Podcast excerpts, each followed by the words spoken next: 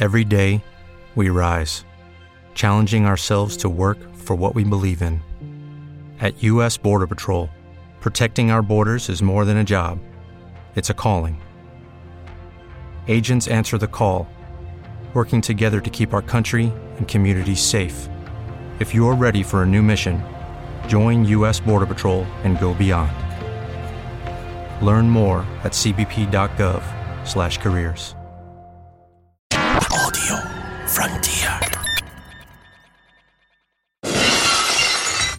Welcome to Wrestling Daft, the Marks, uh, hailing from Larbert, weighing in at 182 pounds. I'm John, normally producing Wrestling Daft. Haven't didn't do it last week because um, I was off, but I'm back, and of course I host this very show with two of my very good wrestling friends. With me in the blue corner, a man who's bigger than a Montez Ford frog splash. It's Big Alex. Your wrestling friend. Wrestling friend. I was going to say that sounded like the thing you used to mock me with. so. Yeah, and that is my other wrestling friend. uh, that is Gary. He's back on the detective. He's putting Columbo to shame this week. Uh, not only does he write for Inside the Ropes, you know, he's the lead writer there, but he is the new face of Detective Detective Works what am I trying to say here? Yeah, what are you trying to say? I'm very confused. He's good. At, he's good at being a post. This week, it's all about Alexa Bliss. What did you uncover this week, Detective Gary?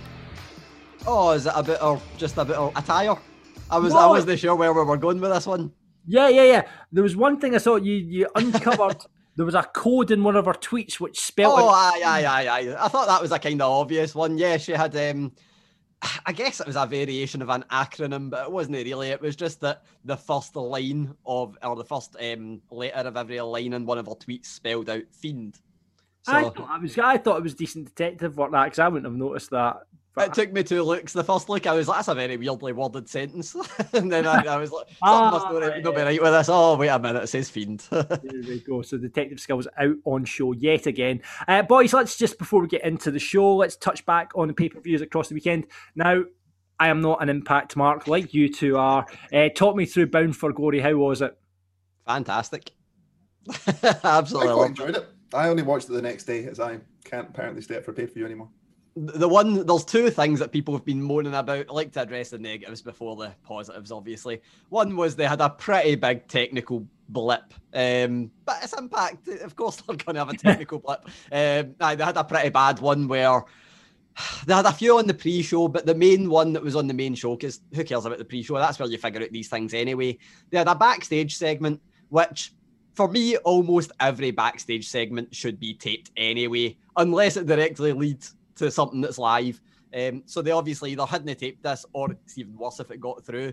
They had like a kind of weird segment with a few people that were in Wrestle House, and then it was just kind of odd. They didn't they cut away to the right clip. But then it went to Slater, Heath Slater, and Rhino, and they were kind of talking. You're like, if we fell into the middle of a promo, it turns out we fell into the middle of them rehearsing their promo, and then we got two seconds later. Right, so we're ready to go. Yeah, on you go. And then they started cutting their promo, which was pretty embarrassing. Um, and then the only other thing people were moaning about was that everyone, and I, you know, I didn't pay for it because I got it for free. I'm going to chuck that in there. But everyone is saying oh, we paid to see Kylie Rae and Deonna Purrazzo and we didn't get the match. A lot of the details that have came out about that, you know, Kylie Rae, a lot of people know roughly why she left AEW. She's been quite open about, you know, mental health and stuff like that. A wee rumour went about that she was injured. Then um, the Observer retracted that. It was Bryan Alvarez that said that. Turns out she wasn't injured. Um, you know, she was at the tapings on Friday, wasn't there on the Saturday which makes it more impressive because essentially what happened is that they had Deonna Purrazzo commit for the match. They advertised the match right up to the match happened, and then the music played. Kylie Rae didn't show up. Deonna Purrazzo issued an open challenge, and we get the return of Su Yung. Um, and she had been performing as someone called Susie. That's a very, you know, nicey nicey kind of cosplay type, you know, bright pastel person, the alter ego, essentially the Firefly Funhouse version of Su Yung. Um, they were teasing that she was going to revert to her, or, or Su Yung, your undead bride self. Uh, and essentially, they had that wee tease because Susie and Kylie are friends. Kylie Rae was the one that was competing at Bound for Glory. Su Yung beforehand, or Susie beforehand, and then Su Yung came out win the championship, and they also had Rich Swann, who was a husband, win the world championship. So there you go, take that, Johnny Gargano and Candice LeRae. You're only going to be the, the first couple to be champions into in, in uh, the same promotion. But no, it was really good. See to put the Rich Swann gimmick and the Su Yung gimmick together and see how that flies in case. and um, you know, the the main thing that we should say, it's the only wrestling show The Rock has been on in 2020. Well, so, that's true. Yeah, he, he did the. But he did, he didn't bother his arse turning up for it, but he did a he did it. He got his phone out and did a little video inducting Kenneth uh, Shamrock into the Hall of ah, Fame. Ah, oh, Dwayne is a very busy man. For I know, and he's still got his fucking plug in for the tequila. Uh, oh Jesus! We've actually started selling Teremana in the UK. I'm very excited, and I will be purchasing bottle come Friday. I'm oh, ready. Jesus, he's always talking about fucking tequila, that boy. Because it's apparently really fucking good. As a tequila drinker, I am more and excited than that than a Roman Reigns Rock WrestleMania, personally. The Rock doesn't need it, but if you're The Rock and Impact or Ken Shamrock comes to you and says, Can you do this for me? You go, Aye, but can I plug my tequila? so, smart businessman. do that. So, what was the standout match for, for you on the card? The the tag team championship match. Although I wish the Good Brothers won, I thought we were going down that, um, but, uh, but it was the. I, thought, I was I was I was completely agreeing with you there with the finish of that match as well. It looked like it was going Good Brothers' way. Aye, but it was a really good match. Don't care who won it. It was just brilliant to watch. Yeah, yeah, that the way. Anything else stand out from you for the from the event? Aye, uh, James Storm. James Storm returned uh, in the, the, the call your shot um, gauntlet match battle royal kind of thing. Hornswoggle well. popped up as well, and um, Shawn Daivari. Wow. And, impressively for that. So there was a stipulation that they'd switched a few weeks beforehand, and it was that Heath. They have this whole thing where he's trying to win a contract. He's breaking into buildings to be on the show and stuff. He had to win the call your shot gauntlet match to win a contract. Thankfully, two weeks before, they'd done a storyline where Rhino would put like his career on the line as well. Either him or Heath Slater had to win it, or the both of them were out the door. Heath Slater got injured two seconds into the match. I completely missed it. I thought he got eliminated. I, I thought he got injured when he got eliminated because it looked like he landed really badly. Turns out at the start of the match he thought he had a groin tear. Turns out he wrestled the full match with a hernia.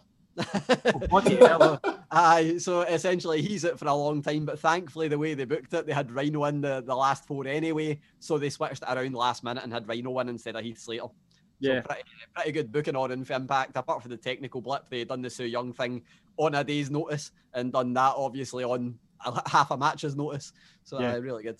Ah, good, good. Uh, let's move on to Hell in Cell then. Um, bloody hell, the WWE have had about three good pay per views in a row. What is going on? Before we start, right? See the Thunderdome. The Thunderdome is too bright for Hell in a Cell. When you couple it with that red cell, there is no kind of like the atmosphere that you need for Hell in a Cell. And I think that was really enforced home in the main event for me personally. And it's not helped when it's the Hell in a Cell presented by Skittles. that, kind, that, kind, of ruins it as well. But and you've got Cole talking about like come and join your interactive Skittles quest online or whatever it is. Oh, geez, At least the, the matches were brutal enough to make up for it. I think I, I loved that. I thought it was brilliant. So. Yeah, I, I, I think special. I mean, special mention needs to go to the the Reigns Jey match. You know, opening the show, and as Alex pointed out on our uh, Wrestling Daft WhatsApp group, um, fifty minute match to open the show, which was and I mean, and it wasn't much of a match. It was this story that got told. You were just so into it, weren't you?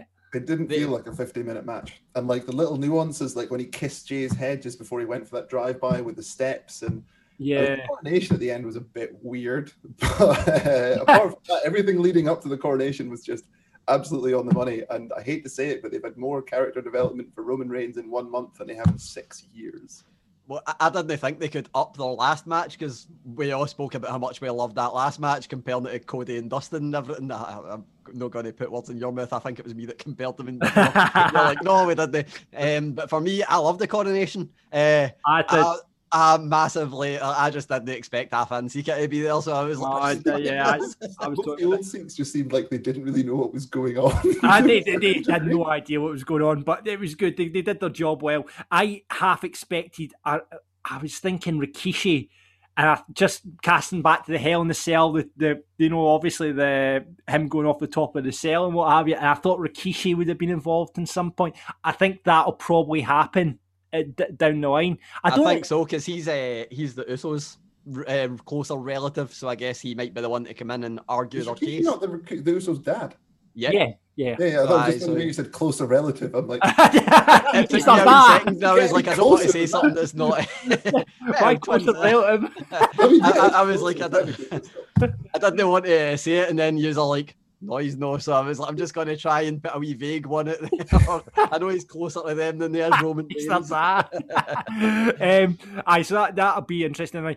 Um, three, you know, we had three Hell in a Cell matches, three very different Hell in a Cell matches. You had obviously the story with Reigns. You had the kind of brutal match between Sasha and um, Bailey, and then you had obviously the Drew versus um, Orton match, and Drew finally dropped the title after months of us talking about it on the show. But was it the right time for him to drop the title after going so many matches against Randy Orton and winning? It's, Thoughts?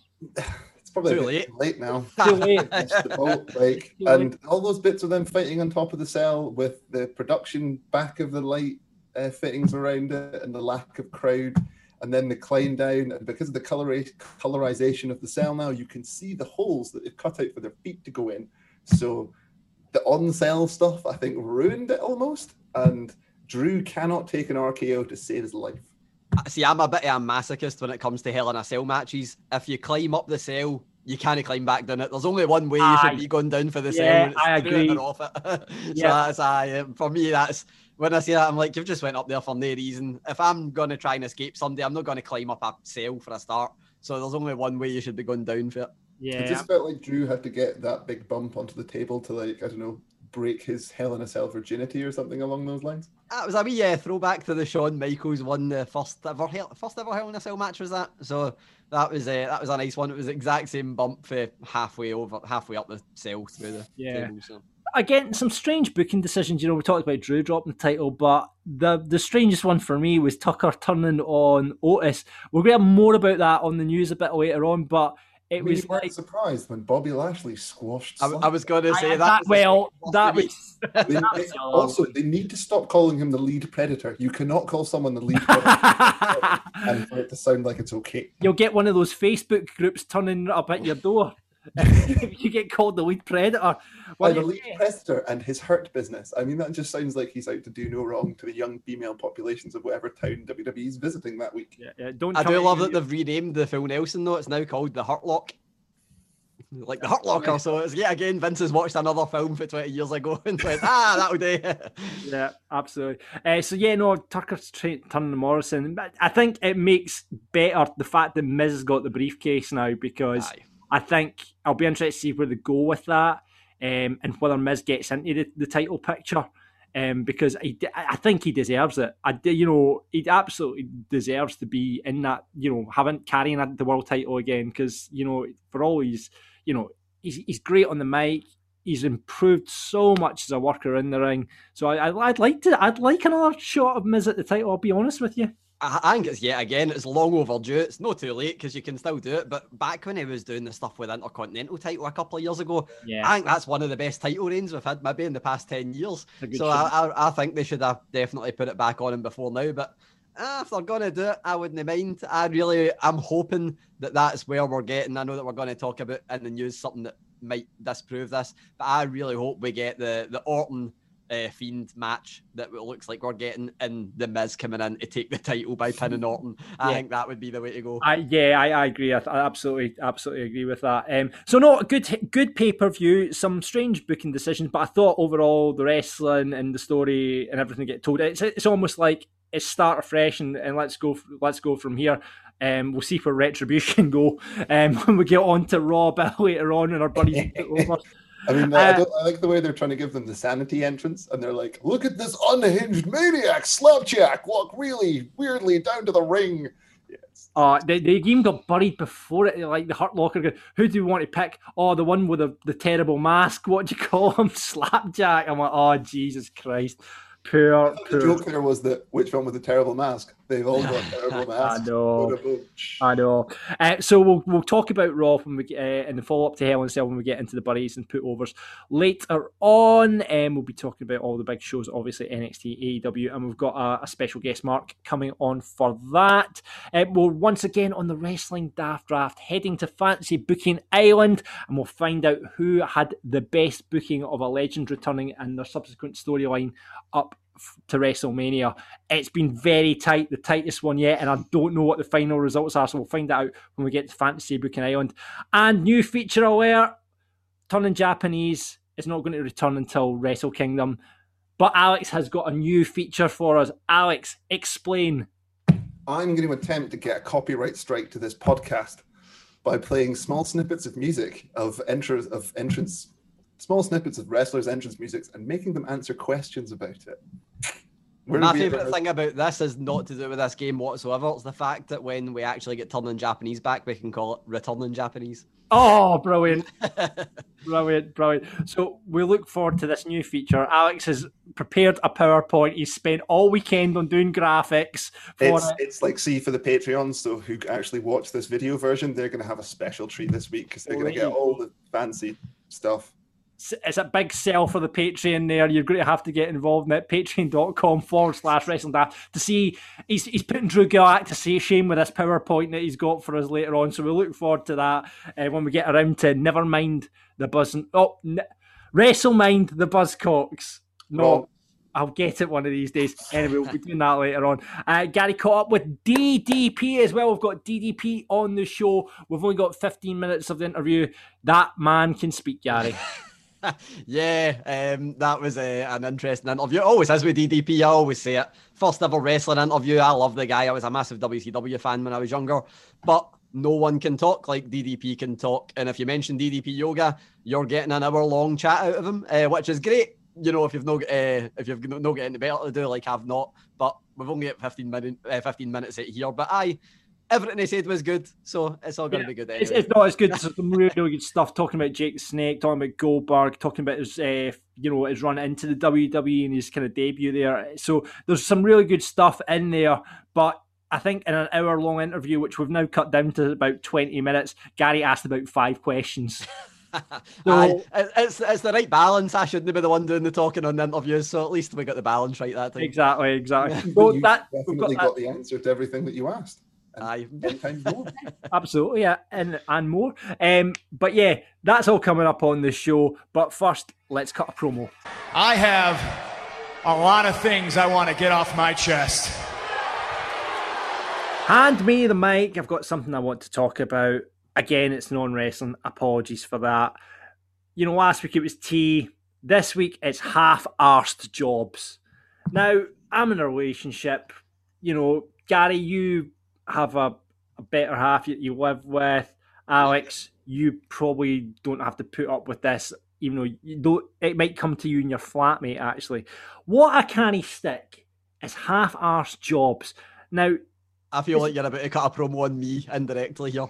Oh, eh, right, okay, Gary, right, okay. Right, so, for example, when you're doing the housework, right, you take um, clothes off the line, you know, you fold them up, but then what do you do with it? You put them away, you put them away. You don't just leave them in piles lying about the house, put them away. That's a half arsed job. Right, now let's get on to another thing. The food bin, the food caddy, do you have them? You know, where you recycle your cancelled since uh, it's been cancelled since lockdown. Oh, have they? Okay, they're still going in the the Larbert area. Um, so you know the food bin's empty. Okay, I'll tie up the, the bag. I'm going to take that out to the bin and place it in. No, I've just tied up the bag. That's what happens. Half-arsed jobs. You know, I think this sounds more like you're having a promo against your wife. And judging by what you said last week, you needed to take a week off to save said marriage. This isn't maybe not the best, the best of mm. starts. I hope she doesn't listen to this. She'll be, I'll be fine. but this is it. But it's not just me. I'm sure it affects people right across the Wrestle Kingdom who listen to this show. That people that do half-ass jobs, I can't be doing with it. I honestly cannot be doing with it. Gary, don't tell me you're one of those. Oh, I'm only guilty with one instance, and that's my one is doing the dishes not putting them away. But I'll always do the dishes, so they're clean. They're just on the dish rack. So Right, that's a but one half-arse job that I do. Ah, that's another. get- That's another. You know, put on the dishwasher. You know, maybe, sometimes Oh, you you have just a dishwasher and you're complaining about half-assed jobs. Just I- I don't even have a dishwasher, every I'm- I'm putting in of us elbow have to do it grease. by hand there, sir. yeah, yeah, yeah. But I, okay, right, I'll, I'll accept that. I, Alex, you strike me as not a half-arsed job kind of guy. You strike me as going the full booner. Correct, but see, with the whole putting the dishes away, I, I'm with Gary on that. As I'll put the dishes away when I start cooking the next day. Use Right. Just use reuse the same dish that's now clean. right? It's a system, and it's more efficient my way. Right, okay, I'll accept that. I'll accept that. But anyway, so yeah, if you do a half-arsed job, don't do it at all. That's what I'm saying this week. You do so that that do not give people that idea. Then it's just going Ah, to be shit, yeah, then it'll be- jobs for you to do. That's the worst advice. Nothing will get done. do. No.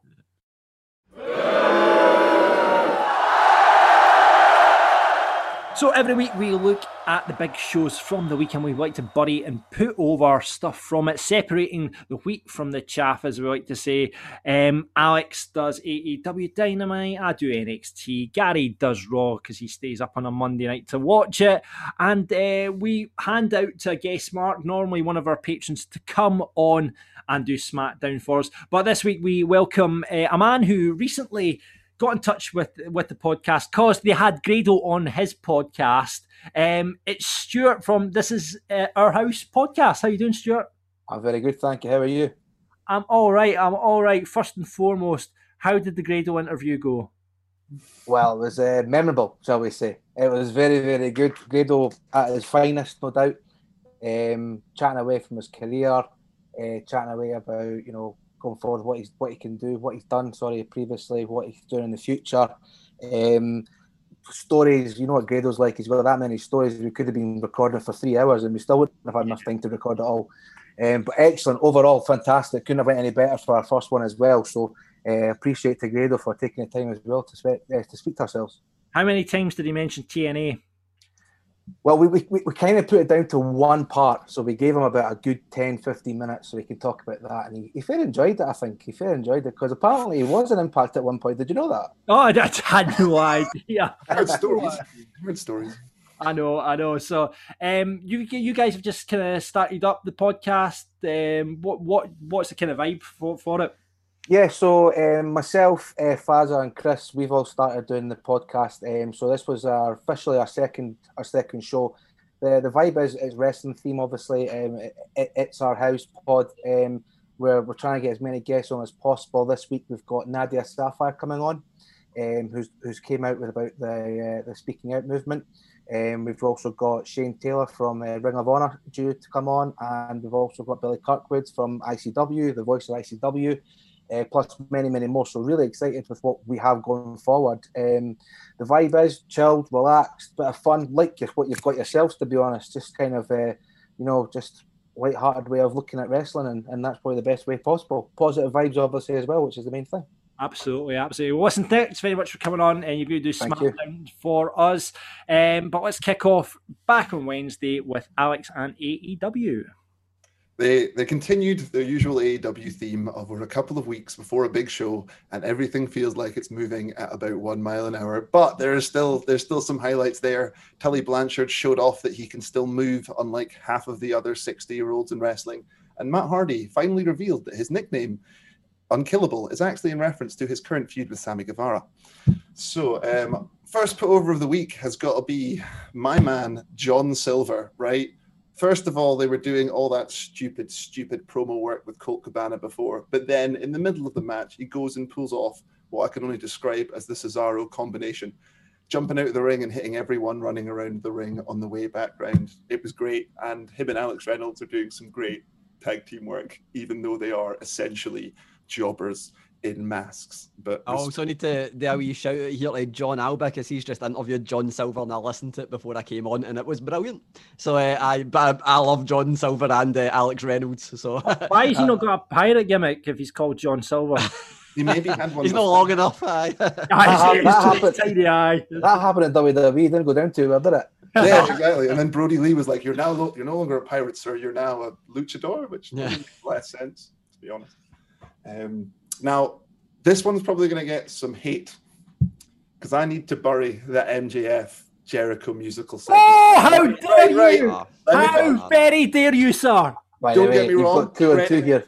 credit to them No. as a set like credit to them for the musical for like the production and everything was good it just wasn't a wrestling segment for me and it didn't progress their story one iota also why were they doing a musical in a steak restaurant and the steak restaurant was also just the lobby of Daily's Place like, and you could tell it was just the lobby of Daily's Place My only uh, problem with that is they didn't reference Jericho st- uh, getting his belt stolen in a steakhouse. That was the one thing I really wanted them to I reference. should have and they didn't definitely done that. But And, can- or, or you should have buried the fact that uh, one of them's a professional singer and the other one is Chris Jericho. because uh, I I did. the faces Jericho was pulling. He thought he was in like a fifties, a fifties, uh, like music video, which was which was great. I love that, but just not really for me, unfortunately. Oh, Also, the fact that it's not even a week old and we've got a t shirt already. nah. It Make was- the money somehow. You're a little bit, and those steaks, they didn't even try and cook those steaks. First of all, who, why did they order well? Why is well done the first thing they went to? That's the main thing I should be bearing here. Is that they attempted to order true. well done steaks in the first place? Who, But yeah, who does a well done steak? Jesus Christ. Uh, the, the steaks weren't they well done, but the segment sure was. Hey! and Gary gets his pun of the week. Absolutely. Um, Oh, I. I honestly, I thought it was brilliant. I, I mean, you, you go, it's obviously it's not wrestling, but it's entertainment. It's sports entertainment, Alex. I Like, know the you're lack a of AEW story mark. progression they've had over the past like two months with that segment. Like it started off really small and subtle with them like just meeting in like the site, like whenever they just meet in the arena, and it's progressed. Nothing from that. The only thing that's changed, the segment lengths have grown every week. I think it's going places. I think there's going to be obviously the Civil War and MJF will end up taking over the, the inner circle. But right, okay, I'll let you bury it. But me and Gary are, are well for it. Really. Shocking, shocking. What, what else are you putting over, mate? Well, I've got another bury first. Oh, gone. Right. Squash and Sonny Kiss. How dare you squash the finest ass in all of wrestling? Again, I, I love this because I've been saying that Kenny Omega has been missing something for me ever since he started in AEW. And Yeah. this was the first week that I've been like, man, I love Kenny Omega. It's the Mm, first week he actually sold me. So I do have to kind of bury the fact that they have dancing girls in his entrance. I see why they Aye, were doing aye, it, but aye. They, they need to realize that they can't keep putting these dancing girls in everywhere. As much as we all love dancing girls, it's 2020 and we can't really can't really do that anymore, unfortunately. they need a job I- now I was- Underground is down the pan. I was super excited for Kenny Omega coming over because obviously from New Japan Pro Wrestling, I thought he was amazing over there. But since AEW, he's not done anything really. And he, that, like, like we were saying, it says this is, could be the time for him to actually get his character and build from that because the guy is a star. He just needs to show it more. Yeah, I yeah. think they, I think they've purposely toned him down this first year, and they've kind of made it all about Jericho and Moxley because they were more household names, and they were kind of building him in the kind of the background with the Adam Page stuff. And I think we'll really get a big shot in the face of Kenny Omega. what a terrible way to put it. Um, and finally, my last put over of the week, and John, you're going to be impressed. I'm not just not mentioning clothing this week. I'm also putting over two wrestlers, right? Right. Colt Cabana for proving that he can still go in the ring and is more than just a promo guy. Yeah, that was a good match. That was the best Yeah. match he's had in a, a long time from when I've seen. and the psychology behind it worked. It was him trying to like dodge Page, if you know what I mean. Like he wasn't trying to square up to mano a mano. He was being, he was just trying to like dodge him and stuff, which I quite liked. So, Yeah. cats off to Colt. Well done, ten points. Although Because you've not mentioned it yet, I'm waiting for your match of the night because I'm going to be. Well, I was about to say, it's not obviously- going to be. because the match of the night was pay per view quality, a match that should never be given away on free TV or be the first round bracket of a tournament. It was the Lucha Brothers Civil War. Penta M Zero, nobody really knows what his name is anymore, versus Rey Fenix, which was absolutely quality, fantastic. I think everyone just loved it, the whole, the whole thing. why, why was that given away on normal television? That's a, a build to a paper. I don't know. Like, I mean, it's it's maybe to show that there's no dissension in Eddie Kingston's family, which kind of makes sense in a way. I can't complain because it was given away every every couple of weeks on Lucha Underground, which is why I love it and why I get into both wrestlers. But I, when I was watching that, I'm just going, why is this not like a main event of something, anything? yeah, I think it's the first time I've seen the two of them in a match. So, I, like, I only I was late to the Lucha uh, Underground House Party and only caught the last couple of episodes. So the Lucha House Party was that. the Lucha Underground House Lucha Party. Underground was- House Party. I was amalgamating too many gimmicks in one. The Lucha Underground House Party Brothers. That's what they should call themselves. But uh, we do have to point out that Fenix was injured during that match, very unfortunately. So there is a there is a horrible silver. That's what I say, silver lining to that cloud. I cannot make a good analogy today. Um, yes, there's a bad thing happened from that match. Fenix is injured. There's a bad thing happened. Pen is going through. It's not really a problem. Just means we'll get Penta versus Omega instead of Fenix versus Omega. What a problem! What a problem. Um, so yeah, uh, decent show in AEW, especially with that match was unbelievable. It- it- ma- One of the matches of the year so far.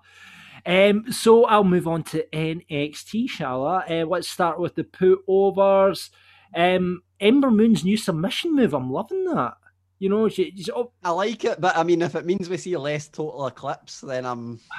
well, the- the- um, Every wrestler needs uh, some kind of like pin finish and a submission finish. It doesn't. It, to me, it doesn't make sense if you don't have one of each. Yeah, I've just realised I've also just gave her the Bonnie Tyler gimmick because it's not called the total No, eclipse. I it's just know, called I the eclipse. but um, I know, I know. I thought, I thought it was it's something I've not seen before, and I thought, yeah, good. I like that. I like that because I mean, I think she's maybe pulling back and doing the eclipse just because of the injury. Um, so like Alex says, I think everyone needs a submission move. Um, interested to see her. Like I think, I think Kine and her will be good, but Toni Storm's just seems to have been put by the wayside. And all this, I'm very disappointed by that. I'm I'm a huge fan of Toni Storm as well, and Um, she did like second best after Sonny Kiss this time. Yeah, yeah, yeah. Um, there was quite a few other things uh, uh, put over, but we'll get back to that. Uh, Buddy, um, let's just Adam Cole appearing on a TV screen like Holly from Red Dwarf. Um, when they were the undisputed promo, you know, cutting a promo, and here's Adam Cole on a screen like Holly, and he still finished off with, and that's undisputed, of course. Like fuck's sake, Your favourite catchphrase. Yeah, fuck off for that. Get that in the bin. Um, other buddies, uh, I, I hate when they do this, but they, I'm going to buddy first of all. Before I get a buddy, my main buddy, I'll just say a kind of honourable buddy to the wee kid that was behind comms who just kept jumping up and down like an annoying little dick. Like that just did my head. So they were doing the, co- the flash to, to Wade, and it was just this wee guy bouncing up and down. Every time they flashed, it he was just bouncing up and down like Tigger. Like Jesus Christ, get him tell if you're, you're the dad should have been getting him tell. Just calm down, sonny. Anyway, but uh, other other buddy, just wrestlers not getting the ring entrance. I mean, it's Ever-Rise, right? But you know the the jobber tag team of NXT, but they didn't even get their entrance. So I'm going to buddy that because I think they've been they've looked all right Ever-Rise when they've been doing the job. So Oh, Give no, a rise, in the ring. I, I love them in the ring. They're just like I, I think I discovered them maybe having no watched NXT in a couple of weeks uh, Yeah. last year or something. I'm going, who are these guys? I've never even seen them. aye. Turns out they're on 205 live, so that's why I hadn't seen Uh, them. But I think they're brilliant. They're, they're really good. They're really good though. Uh, get their entrance theme in the bin. It's like generic library music that they've just pulled out from somewhere. So, aye, they need to be a bit more. So let's move on to the putovers, and there's just one other major putover we've got to put over. And, and my boys, my boys, Breezango lost the titles, gutted for them, but you know the return of Pat, you know, as the unmasking with Lorcan and Birch, you know, as a, putting them together. I mean, I just, I don't think that's the way they were going to go. Obviously, unless they were going to have Ridge Holland in the mix with that stable as well. But putting together almost like a stable in NXT to go up against the undisputed era, I think is a, a really good way to pair. And then we might get Andrade dropping down at NXT and draw, uh, joining Legado del Fantasma. And then we Yeah, have that's a I, better I think I, I'm certain Ridge Holland was going to be part of that faction that was going to lead to a four on four. But Yeah. my, my, I've got one uh, bone to pick. I thought you were going to um, for your berries and putovers entrance uh, or intro this week. I thought you were going to say separate the Oni Lorcan on Twitters from the Danny Burches on Twitter after the thing that I don't know if you've seen what he was saying. About, no, uh, I haven't. What did he say? uh, a big argument between Road Dog and uh, Shane Oh. Helms about COVID and masks. Jesus and Christ. you can guess what one's on what side, and Danny Burch took the side of Road Dog. So uh, right, okay then. Um, so I will, will, but uh, that whole thing. So I wonder, do you think they'll put another guy into that faction then? Oh, who, who, would they put in? That's the thing. Because uh, Ridge Holland seemed like it made sense. I mean, he looks like Pat uh, Pat McAfee's big brother, pretty much. Um, but I, I don't know who you'd put in it. No, that's the the one problem. But Ridge Holland isn't he going to be there anytime soon? Yeah, I know it'll be. I, I don't know who they'll put in, but good things ahead, I think, with that one. No, gutted the Breezango lost the titles, but never mind. Never mind. Uh, match of the night, we'll give it to the six man tag. Uh, Legado del Fantasma versus Swerve Atlas and Ashante. I thought, I, I thought it was tremendous. Thought really, really good match. Though Kushida versus Ciampa versus Dream. Unbe- Love that as well. So, a lot of good matches, a lot of good things to talk about on NXT. And let's move over to SmackDown, Stuart. Right, so first thing I'm going to put over is the return of Daniel Bryan. Um, I thought it was great to see him back. He's been away for a long time. Uh, obviously, he's still got the charisma. He's still got the, the name power in that. It was great that KO brought him out in the on the KO show, which was surprisingly um, done by Kevin Owens. Who would have thought that? But anyway, um, I will have to bury though the eight man tag purely because I hate an eight man tag. It's just too busy. I really hate 4v4 and there was it just didn't make sense. It didn't really make a story out of it. I love Street Profits. I think they're absolutely fantastic. I love KO. I think he's one of the best on, on, on the SmackDown roster. Uh, Daniel Bryan's Daniel Bryan, so you can't go wrong there. But I just didn't understand. I don't like 4, 4v4. It's just far too busy. So I'm going to have to bury that. One thing I did the like. The thing I loved about that yeah. was the, the fact that we got the rope shake for Montez oh, and Daniel oh, Bryan. Daniel the one moment, the, the only moment that went, aye, okay. yeah. It was the fact they were looking at each other like pure eye contact when they're both going like that. It was class, man. It was class. Uh, Buddy, Lars Sullivan, because he's a dick. Hundred percent behind that. Why is yeah. he get that? It doesn't make sense. I, I would rather see Shorty G or Chad Gable, whoever you want to call him. I'd rather see him become a star than than Lars Sullivan pretty much like just you know just bury him. I didn't understand it. Um, I never understood why he's got such a big push in the first place. I get he's big, but he doesn't really have that good of a look. Has Vince? You know, you know what he is? He's big guy. I've, I've, I've genuinely come up with the conclusion he's a poor man Snitsky. Yes, yes. With less facial hair. He had like the built-in gimmick of being Russian yeah, he's just a poor man's Snitsky. That's all he is to me. I just don't understand him. He's got no charisma. He can't wrestle. He doesn't really look like a wrestler as such, like a big man. He does. He's big, but I didn't understand the whole. I just didn't get it. I really, and he's just a dick. do, you, do you know what his nickname is? What's that? so that's my buddy of the week. Um, my put over, I have to go, with, and it's kind of going the lines of what you're saying about uh, uh, Jericho and MJF. I loved the law and the law and audit. I loved it. That segment was class. And yeah. the wee Easter egg that I enjoyed the most, the wee Easter egg that was the best, was the fact they put JBL as a judge. So technically, he's a judge of, of, of wrestlers' court, like he used to be back yeah. in the day. I just thought it was brilliant. The Teddy Long thing.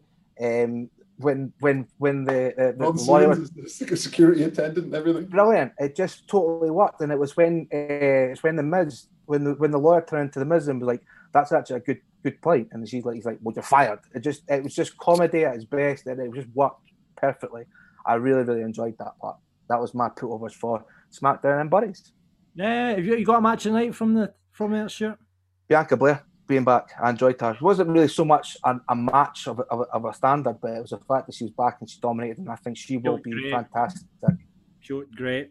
Um, yeah. Right, Thanks for that, Stuart. Let's go over to Raw last night off the back of Hell in a Cell. What's been going on, Gary? Aye, um, I'm glad there's a put over first to calm me down before I get into the first I've because I think we know where it's going. I think we know. Thread. Um, but the first put over, I'm gonna save my my other my, my good put over till last actually. So my first put over is just a really basic one. The way they've booked Drew, Drew McIntyre after his title loss because that's the one worry for me about, you know, we kept saying it on here. Don't mind Randy Orton winning the title. Actually, probably thought it was a good decision between us, like over the, past while. But I was really worried about what they were going to do with Drew McIntyre. They had him come out, he cut a brilliant promo, I've, I've already mentioned that how he's one of the few that doesn't actually have a, a big script, you know, for cutting promos. One of the things that I've managed to be on a media call with him, asked him about, and he said, I'm lucky if there's four words on the, the thing that they give me that are the same as what I say. That promo sounded brilliant. obviously was in a match with the Miz. Never going to complain at that. Uh, okay match, you know, everything was okay. And then the end thing uh, that happened, while I don't like there being a cliffhanger, seeing Drew McIntyre stab Randy Orton in the eye with a pen is probably never going to be a bad thing either. and it was just enjoyable. It was, you know, we all knew what was going to happen in terms of the Fiend coming out for, you know, the Randy Orton segment. Everybody's going, oh, no, the Fiend in the title picture again, which I'm kind of in the same boat. And, you know, oh, no Randy Orton and Bray Wyatt again because last time they wrestled in a big haunted house. Uh, but the fact they chucked Drew McIntyre into that, didn't they just completely forget about him? I liked it. It's the wee things that count, and that was one that counted for me. Well, the other thing they went back to was where did he stab Drew McIntyre, Gary? Yeah, I know. That's the where? one thing. I hope it's not going oh, anywhere, but no, it's that obsession again. I, I really hope he's got Randy Orton. He like next week he beats up Rey Mysterio and steals his like Louis Theroux mask and loses a life patch in it. That'd be good. Oh, aye, it's the one thing that I'm trying to hope that it actually doesn't go down that route, and I don't think it will. But again, they are obsessed with eyes. Um, so the Berry. How many you got, Gary? it's it's one big one, but it's got a few parts to it. I thought that was called you. Raw. It's just called Raw. Nah, well, no. I, see, funnily enough, while overall it wasn't the best show, it wasn't the worst I've seen in the past few weeks, so I'm not going to bury the full show. There was actually more I liked than I disliked. It's just the thing I disliked was terrible. Uh, Retribution. I, I, don't know what we're doing. I don't know where we're going. I, I mentioned this earlier on Twitter that for me, this is something that I'd never thought of until I asked Sheamus about League of Nations because I loved League of Nations, and it was like, "We were only created to put over Roman Reigns." I'm starting to think that's what's happened with Retribution because for me, and I don't like to assume stuff, but for me, I think WWE are kind of at that point where they're maybe creatively so stubborn that they can't even create an anarchist, an anarchist group and make them look like a threat because people might get behind the anarchist group, which is what they should be doing. Uh, so that I just absolutely hated it. Everything about it. I mean, absolutely terrible. But in particular, there was one moment that absolutely killed everything for me. And I know they've lost every match, and probably the moments are the ones that count. But the Mia Yim thing was bad anyway. She got up onto the apron she looked like either something was meant to be crawling across her, she was scratching mm. her arms. It looked very. It didn't look like something that. It looked insensitive like in a way. Aye, it looked it just it looked absolutely terrible in every sense of the word. She got into the ring, she feigned having a, an epileptic fit pretty much, which is obviously kind of insensitive as well and no great. But that's not the thing that upset me. I don't really care about, you know, if you if you play, play that out well, play it out well. The thing that upset me was the referee shouting Mia because her name isn't Mia. Her name's Reckoning, and she's been on Twitter saying, I'm not Mia Yim. She's got two separate Twitter accounts for the sake of not being Mia Yim. Uh-huh. Uh, and the referee audibly shouting Mia absolutely killed everything. But for me, that's just a minor part of Retribution as a whole, which we mentioned this, you know, at the very start when they put Retribution and Raw Underground in front of me. I was like, well, I'm probably going to love Retribution and hate Raw Underground I probably didn't hate Raw Underground as much because I hated Retribution that much, and it's just no go any better. I feel like we're now at the point where I don't know how you save this faction. I think I think you call it quits and let them go back to who they were before. But even at that, you've just kind of diminished everything. And while I, I, put over Ali being, you know, the leader, and then them actually tying everything up, doing the hacker gimmick last week, I don't I don't know how they can make him look good after this. I feel like it's just all gone down the pan. It was even on Saturday the way he just runs away from like the hurt mm, business and just holds out his hand and then runs away again. And it just seems that's all he's done since they've put him in front of that faction. It's the thing Gary, that they've done. Oh, sorry. Uh, I'll, I'll I, I say this quickly. Say, I, have I've not seen Raw yet. Was it the same referee oh. that refereed the Roman Reigns match on uh, on Sunday?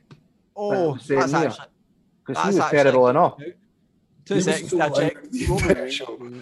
Because he need he needs sacked if it is the same referee because he was shocking in I, that I quit match. He roid me. I don't oh, yeah, remember yeah. who that referee was. Yeah, yeah, I find a photo. the bald, body head guy. Yeah, yeah, yeah. Aye. He just kept saying, "To quit, to quit, to quit, to quit." I, oh, I think it might have been. Maybe he got a concussion when he took the bump. Who knows? you never know.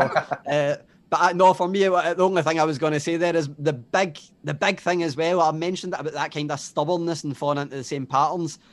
Mustafa Ali, Mustafa Ali's one character trait, you know, before all this is that he is like essentially the bravest guy in the planet. He'll stand up for anything for anybody. Doesn't matter if what he says upsets people. Doesn't matter what size the person that gets in the ring with is. He's gonna fight them.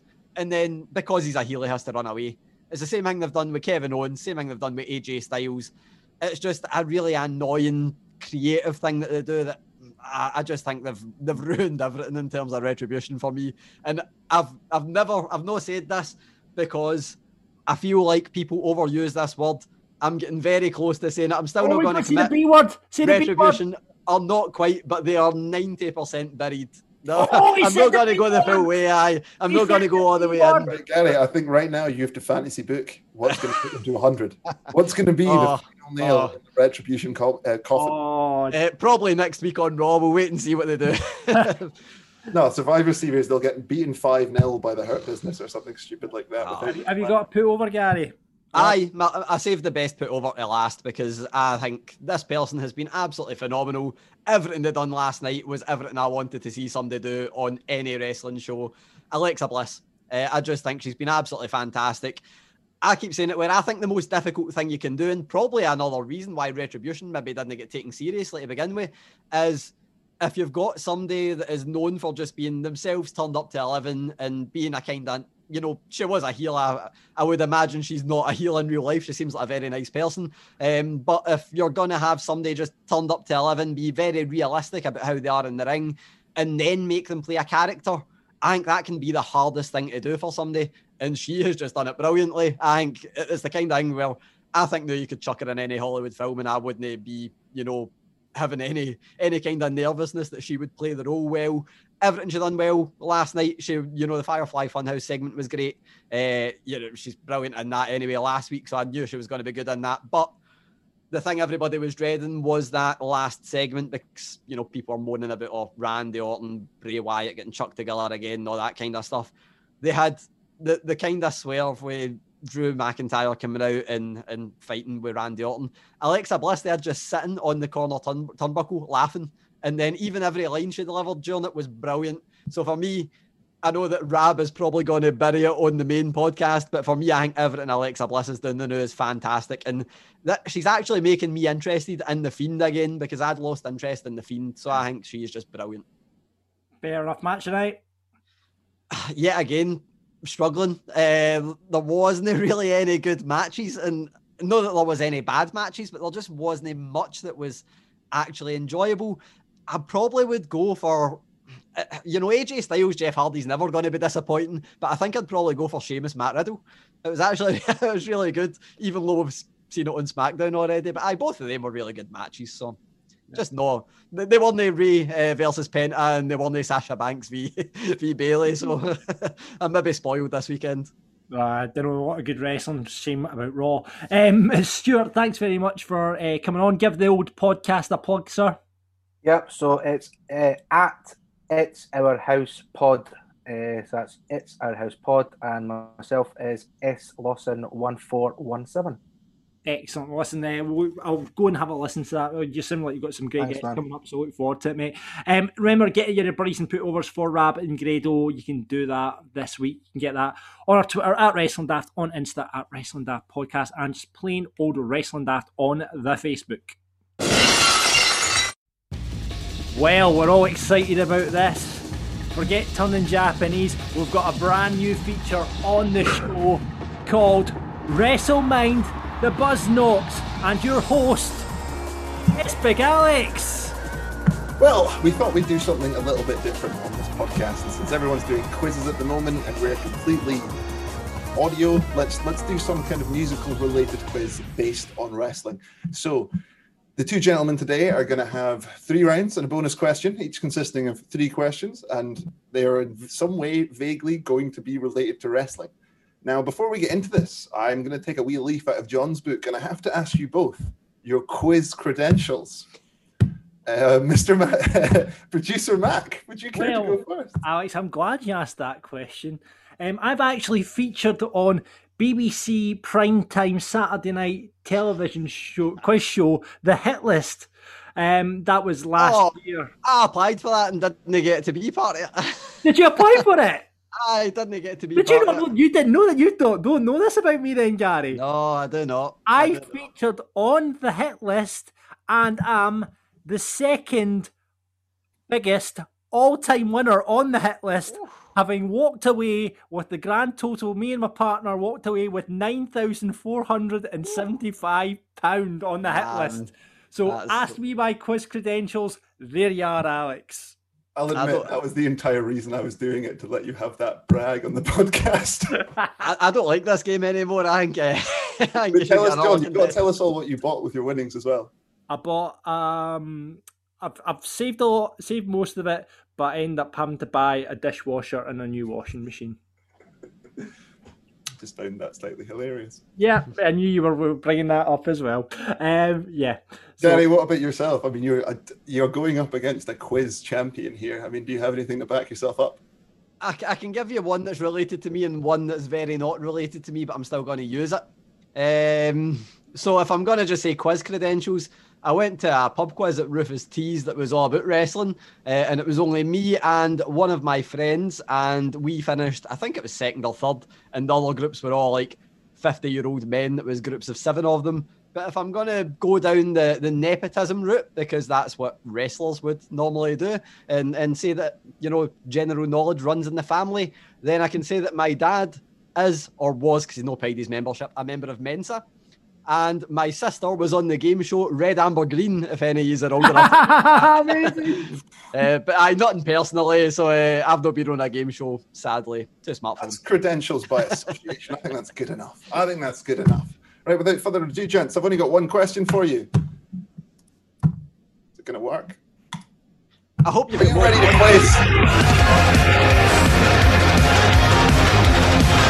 than-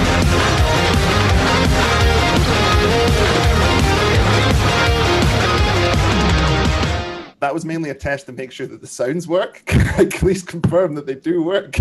I was really, yes, but I was really hoping that you were going to have more than one question for us since it's a quiz. I do, yes. Uh, so we're going to move on to round one. Now, within WWE, there is two very famous composers. Now they are uh, a Mr. Jim Johnson and the CFO Money. I'm not sure if you say the money or if you say dollar sign, but it's irrelevant. So I'm going to play you three WWE entrance songs, and afterwards, I want you to tell me was it composed by Jim or was it composed by the money? Here we go.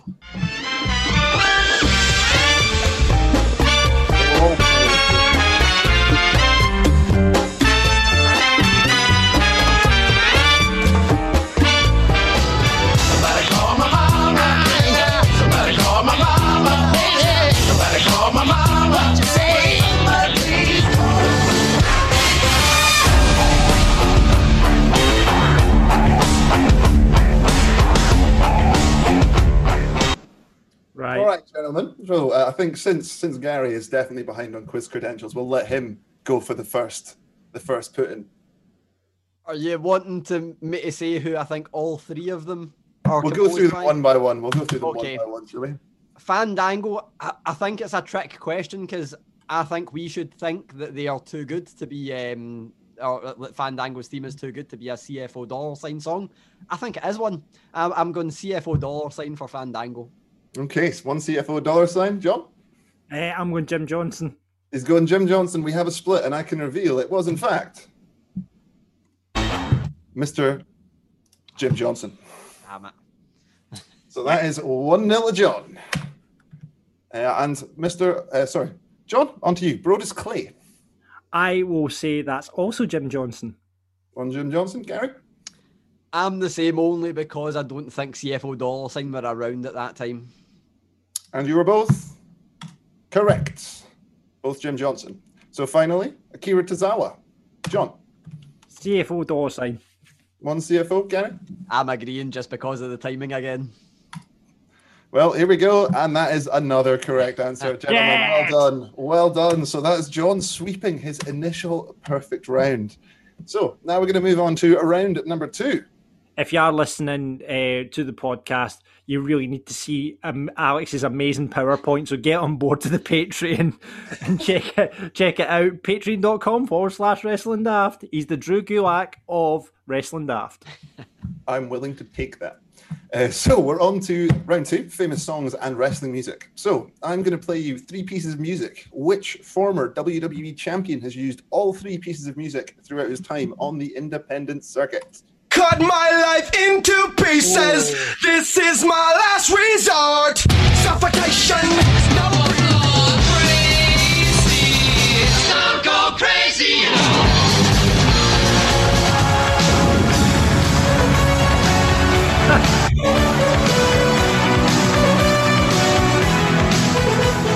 So we have just heard Last Resort by Papa Roach, Stone Cold Crazy by Queen, and the final countdown by Europe.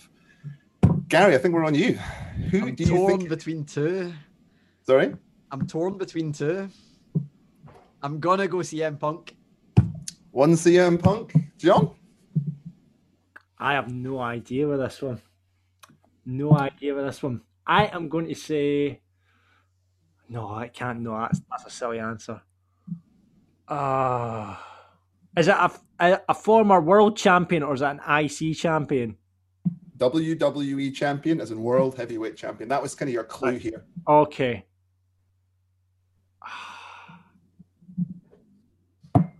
Fuck. Kurt Angle. I hate to say it, you're, you're both incorrect, but Gary is goddamn close. It was in fact Daniel Bryan. Daniel Bryan. That wasn't my other bet. My other bet was going to be Seth Rollins. Yeah. Uh, just because I For me, it last was the resort. minute the final countdown, I was like, that's how we got to Ride of the Valkyries, you know? Diddly- Oh, I suppose. Yeah. almost works. okay, question two. So, one of the biggest bands of all time, I think no one can argue with me when I say it's Metallica. They have had plenty of rep- representation within wrestling. So, we're gonna I'm gonna play you three Metallica tracks, and you have to identify which one has not famously been used. And to repeat that, not. This is a red herring question. You Right. can also get a bonus point if you identify where the other two were used. Fortune, fame, mirror bane, gone insane, but the memory remains.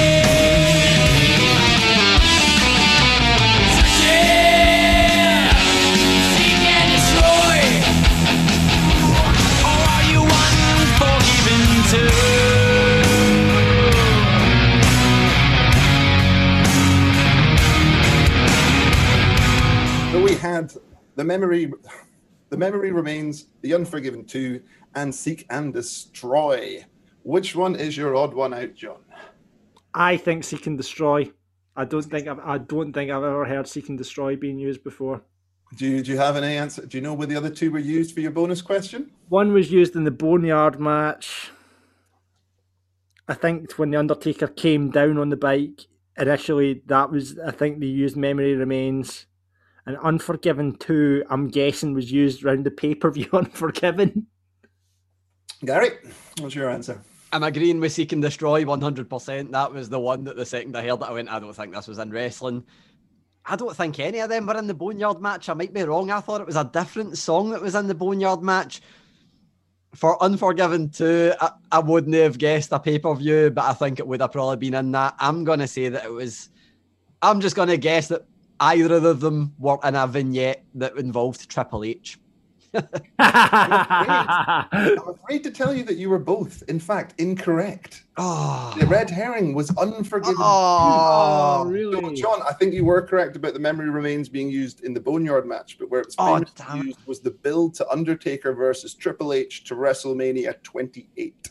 I think it was the second of the two. 'Cause It was like their end of an era match. I think that's where they went for the whole Yeah, memory right. remains. Yeah. And Seek and Destroy was used as entrance theme by Sting in WCW. oh. Oh. So, uh, all, I of the- love WCW as well. I'm, I'm ashamed. Uh, all of this stuff I have found from uh, cagematch.net, by the way, just if anyone is uh, disputing any of these questions. I use them for facts, everything, so no disputing here. And so, your final question of famous songs in wrestling I'm going to play you three pieces of music once again, and you are to identify which wrestler in ECW they were associated with. Oh. oh man, I was... I've got big balls. I've got big balls.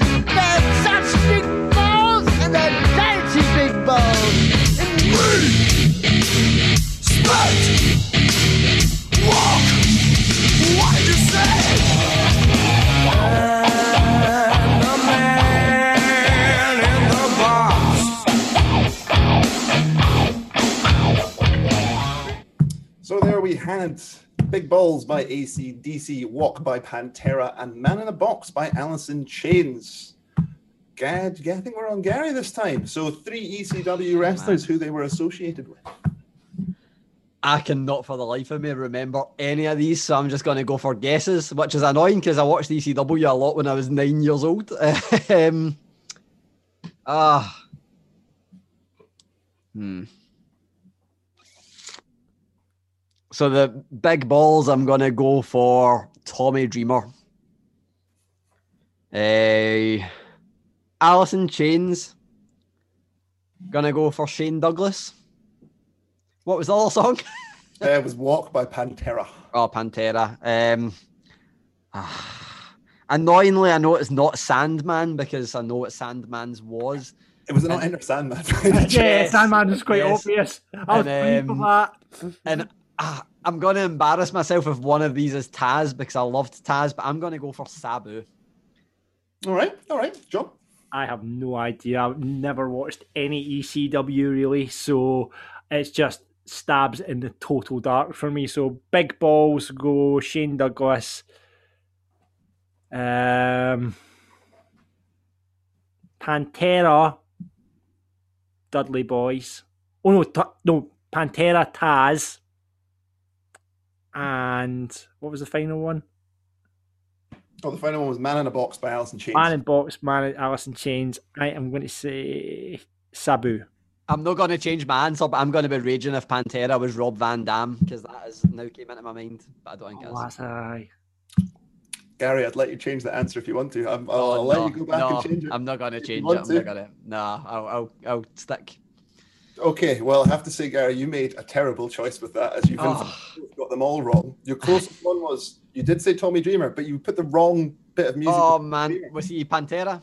No, he was Oh, Alice in Alice in Chains. Chains? So, Ah, of Big course. Balls was obviously Balls Mahoney, guys. Come on, that one was so obvious, even if you didn't watch ECW. Aye, Uh, aye, I completely forgot about Balls Mahoney. You were correct. infamous, about uh, Van Dam and Walk. And Damn Alice it. is Tommy Dreamer. So, on to round number three, which we're going to call Name Those Lyrics. So, You're playing along at home. You're playing along at home. How many more rounds have we got to go, Alex? this is this is the last one. Then Right, you've got okay. bonus question at the end, and you're done. Don't worry. Uh, this is this. I'll, I'll tone it down next week. I've realised this is going to take a while when we come to the second. I've got all night. I'm fine. We're going for it, John. So this round is slightly different. So I will ask you both at the end which song you think it is. But if you think you've identified it before I've got to the end of the verse, then you can cut in with a steal. But if you get it wrong, then you're out of the round. So I'm going to read you the verse up until the chorus, and we're going to see if you know. So this could turn into a clusterfuck, or this could be quite interesting. So, lyrics number one. Turn up now, and I'm about to blow. Up and y'all don't even know. Powder keg about to explode. Independent, I run the show. John Cena. false? Sorry? John Cena. John is incorrect. So, Gary, I will read out the rest of the verse and you will have a chance to have a guess. Um, where was I? International run the globe. Hyperdrive and no cruise control. Got the life and they losing fold. I stay 100. I keep it homegrown. I live for the applause and all the people know. I. That's that's the L you're getting. I was about to Oh. start reading the fucking chorus there for a second. Miz. I'm afraid you're both incorrect, Ah. but here's how it should have sounded. Any, mini, money, whoa, turn up now, I'm about to blow. Even though I'm about to explode. Independent, I run the show. International, run the globe. I'm driving no cruise control. Got the life and they losing phone. I stay 100,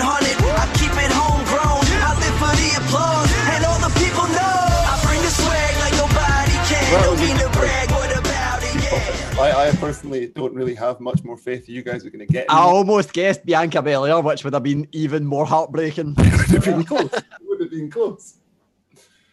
Right. So, song number two. Here comes the new kid on the block. Hold all your bets. That's where the buck stops.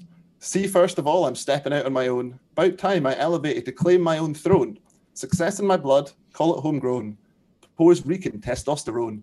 Power and money got me crazy, cocky. No longer, no longer need you, pappy. I know you're mad because you can't stop me. And if you wonder how this player done scooped your honey, I think she smelled my cologne.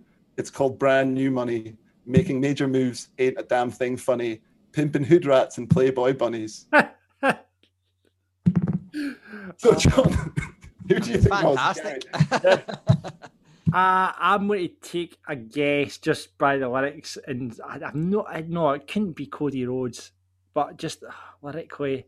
Actually, I'll give you all a hint. They're all WWE. All right, they're all WWE. All WWE. And there, there's a theme. There's a musical theme with all three. They're all raps. This sounded like it should have been if Dominik Mysterio was a heel.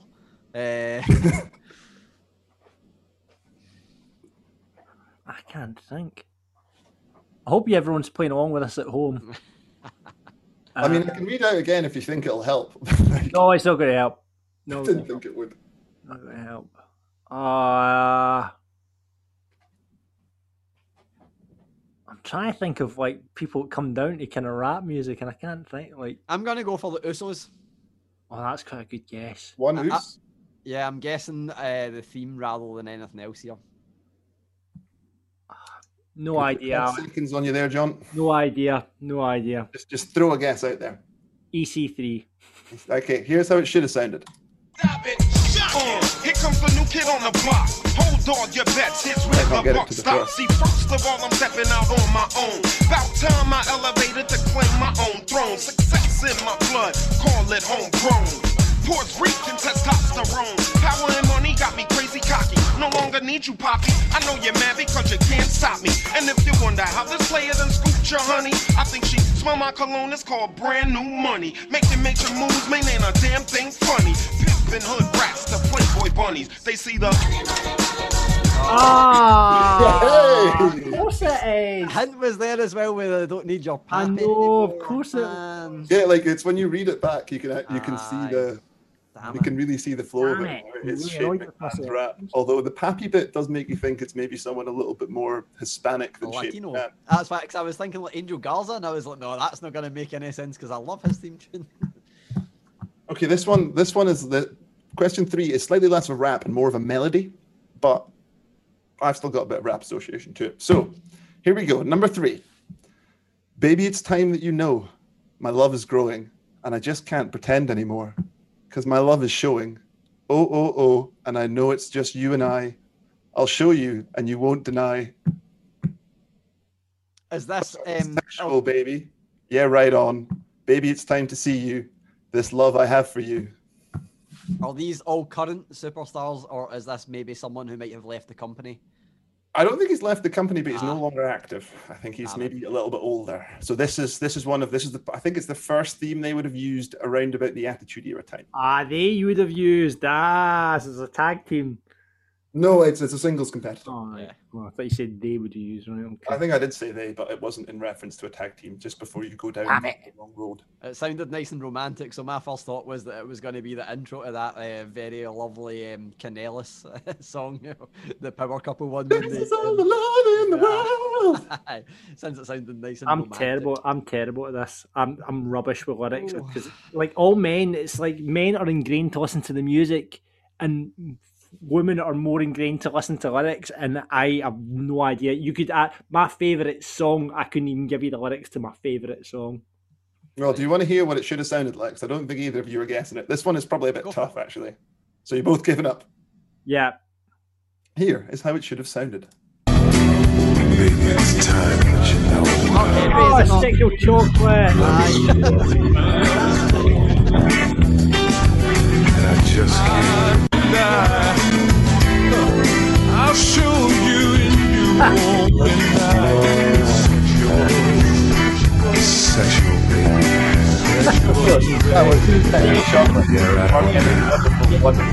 this week because Alex is dancing. It's phenomenal. But The second I heard that Barry White esque tone, I was like, it's Mark Henry. Aye. it's Mark Henry. So we are we're going to go in to the inverted polarity bonus round with How John one point. scores here, Alex? So the scores. What I was going to say, the scores I'm are losing. Gary's on two and John is ahead on three. We've An not got one right since the first round. yeah, exactly. I think I maybe went a little bit too hard for the middle ones. There's no one got any questions right for round two, uh, famous songs in wrestling, or the lyrics round. So I like the lyrics round though. I think that's a, a keeper. I'll keep it, but I'll, I'll maybe try and make them a bit more obvious next time. But this one, this one you should get. So I'm going to play you the first 30 minutes of a fa- sorry, 30 minutes, the first 30 seconds of a famous WWE wrestling era uh, wrestling song, and you have to tell me what it is. And again, we are going under the uh, lyrics rules, so you may jump in and go for the steal at any point. All right, Yeah. here we go. Yeah, but I said I'll be ready. Hey, John! Yeah, but I said I'll be ready.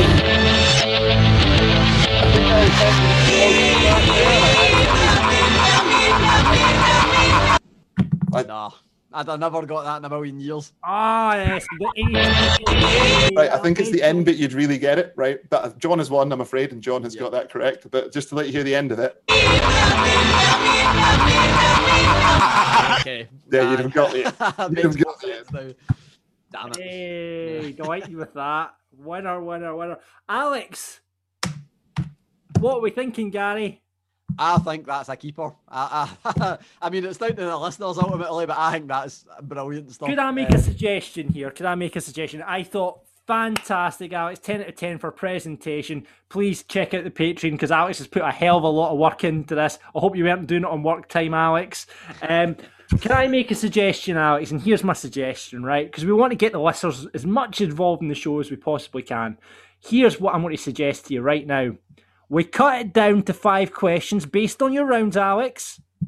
And every week, a listener comes on and gets to play one of us three. And if they manage to beat us, they win a Wrestling Daft t shirt. Only thing is they that, can't but- beat Alex because he'll know the answers. Yeah, it'll have to be one of you two. True. Okay, then. So, Alex, you're in charge of this feature. You get to come on next week. If you want to get involved, tweet us. We'll get you on, and you get to play for a Wrestling Daft t shirt. You can either take on me or Gary, and Alex will be Quizmaster. How does that sound? I think they also get to choose which mark they take on. Right. Oh, we They should do it to like do um, SmackDown for the buries or put overs just to make life easy. I don't want to be plugging a different podcast since John runs a football podcast under this banner, um, but it would be similar to Super Scoreboards. Um, I can't even remember what it's called. Beat the pundit, where they Yeah. flip the coin, and just depending on your luck, you get one of us two. Well, it's a good excuse to bring out the Gary Beer mat again to flip it. So there we go. That's how it's going.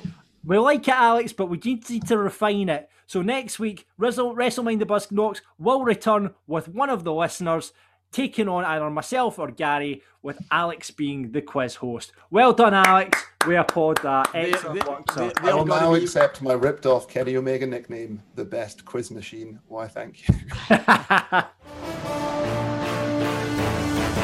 It's the Wrestling News with Inside the Ropes lead writer Gary Cassidy. You have to go quick now to get your That was that was that was nearly as good as Alex's rapping during the the second round at Wrestlemind the Buzznocks. Yes, yeah, please, please get on. You need to get on the Patreon this week to see Alex is dancing and rapping. He's loving, was loving it. Absolutely. loving Dancing will only get better per week. I can assure that. So let's hit the news. Um, there's some after Hell in a Cell and after Drew dropping the title. it- There's weird things going on. Talk backstage. Is that what's happening? Aye, so this, and again, this kind of maybe echoes the thoughts of a lot of people watching, but Fightful Select, who, again, we can mention them second nature because we know pretty much everything they say is going to be 100%. Sean Ross Sapp, uh, the main person that reports on of Fightful our Select.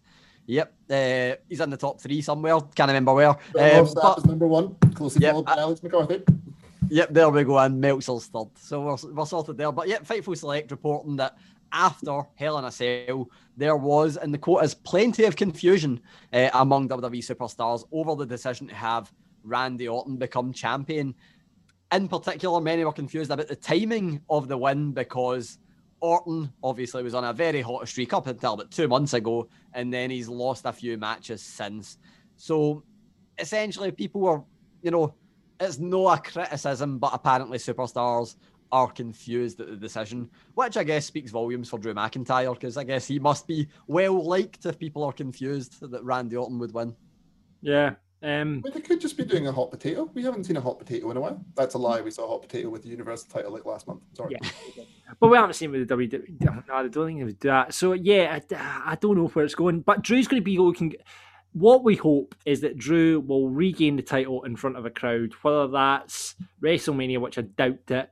Uh, but that's probably where we want to end up. So fingers crossed that Surely happens. WrestleMania is going to be penciled in for the Edge Orton match. Well, yeah, I- Edge Orton, and Which then, who, then whoever, whoever wins that. But then the Royal Rumble winner, I don't know. I don't know. It's a strange one, but I think Just have Drew win the Royal Rumble every year and main Yeah. event WrestleMania every year. That'll make up for no having Who a wins the title WrestleMania, drops at Survivor Series, wins the Rumble, rinse and repeat. I like that. Aye. more Hell in a Cell fallout as well because it seems to be a bit confused after Tucker's apparent heel turn on Otis. We're now confused of what brand he's on. While uh, we have been uh, on here enjoying musical um, tests and exams, I've got clarification on this. Oh, excellent! So, Tucker is on Raw. Uh, simple as that, which I thought was the case because this all came from the fact that on the WWE.com roster page, Tucker is listed as a SmackDown superstar despite being moved to Raw.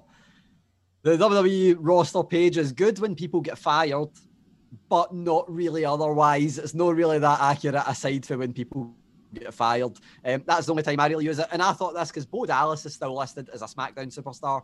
And Andrade's still listed as a Raw superstar. So I wasn't really putting it out about this because I didn't really believe it was the case.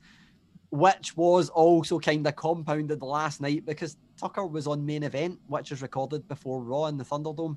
So and it's Raw exclusive. Uh, main event is Raw exclusive superstars. So Tucker in the main event, Tucker. Aye, so so Tucker was on main event. Well, it looks good for him after that major angle he was involved in on Hell in a Cell. Oh, jeez. Into the main event picture, but not the main event picture he might want to be in. Uh, aye. So I Tuck, Tucker is on on SmackDown. Uh, no, sorry, Tucker is not on SmackDown. Tucker is on Raw. Um, Otis is on SmackDown. Nothing's changed apart from the fact that they've shoehorned him in there to hit, you know, Otis. Maybe to solidify the fact they're no longer a tag team since that's the thing now. But I Tucker's on Raw, Otis on SmackDown, Miz is Mr. Money in the Bank. So you need to know about that. I- I'm guessing they just did that so they could turn Tucker heel because they need a jobber heel.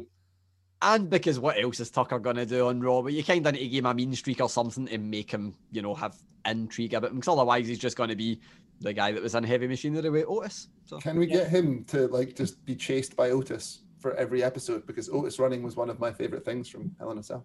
I really hoped what we were actually going to get was an impromptu match for the Money in the Bank briefcase on uh, Raw between The Miz and El Gran Gordo. But sadly not. No, no, no. They're, they'll definitely keep the money in the bank uh, case on Miz going forward, I think. Um, and heading up to Survivor Series, November 22nd, which doesn't seem that far away.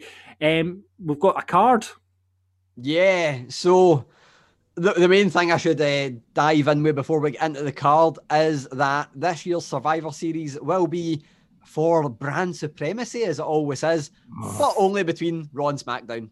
So No last NXT. year's winners have been removed. NXT have Yes. proved themselves to be too good for brand supremacy and have just fucked off back to Wednesday nights. they are the supreme brand, so they no longer have to compete. It's now for second place, um, which this was something I got told a couple of weeks ago. I didn't want to report it because it's a kind of thing that I didn't have enough on.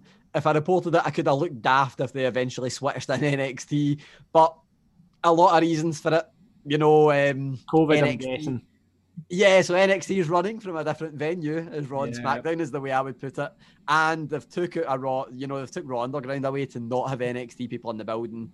Uh, just makes more sense to have it Raw and SmackDown this year as well. For me, I think it completely kind of killed the momentum of a lot of NXT storylines as well last year. But we've got Raw and SmackDown, more simple, I guess. We don't need to have triple threats left, right, and centre. And we've got six matches confirmed two of them are only kind of half confirmed because we know the matches are going to happen. We don't really know who's going to be in them. Of course, we've got the men's five on five elimination match, Survivor Series traditional match. Uh, on the men's uh, Raw side, we've got three names so far. Qualifiers for that, we had uh, AJ Styles win last night. We had Keith Lee win last night, and we had Sheamus win last night. So those three are on Team Raw.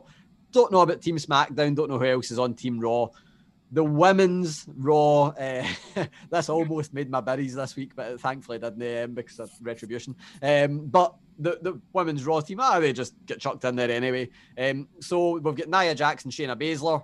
They got announced by Adam Pearce and Pat Buck, the WWE officials last night. Um, Nia Jackson, Shayna Baszler, the women's tag team championship, uh, tag, tag team champions, will be on Team Raw with the undefeated team of Mandy Rose and Dana Brooke. And then we had a fatal four way to pick the fifth member. That was between Lacey Evans, Nikki Cross, who has horrible new music, by the way. I should have buried that as well. Um, Nikki Cross, Lacey Evans, Lana, eventual winner, and Peyton Royce was the other name in that match. And Lana won and then get put through a table anyway. Uh, but Lana won. Uh, so yeah, Lana joined the, the team. Do you think Lana's Even- going through more than one table during Survivor Series? Do you think she can go through two, maybe three? Well, I can also plug that I think we will be airing my interview with uh, Miro, formerly known as Rusev, on here at some point in the future. And I asked him about Lana going through the table and whether he is to blame, since a few people are blaming him. Uh, but yeah, so we've got that match. So Lana, Nia Jax, Shayna Baszler, uh, Dana Brooke, Mandy Rose are in one team. We don't know who's going to face them on SmackDown, but aye, no qualification matches apart from that one fatal four way. However, that's the two matches we know happen every year these four matches are kind of staples as well. So essentially, what we're going to get, and what I take for this is that they're just all going to be champion on champion matches. I think some champions might change before we get to Survival Series because of the dynamics of these matches. Um, so of course we've got the WWE Champion versus Universal Champion, which right now is Randy Orton versus Roman Reigns. Both are heels.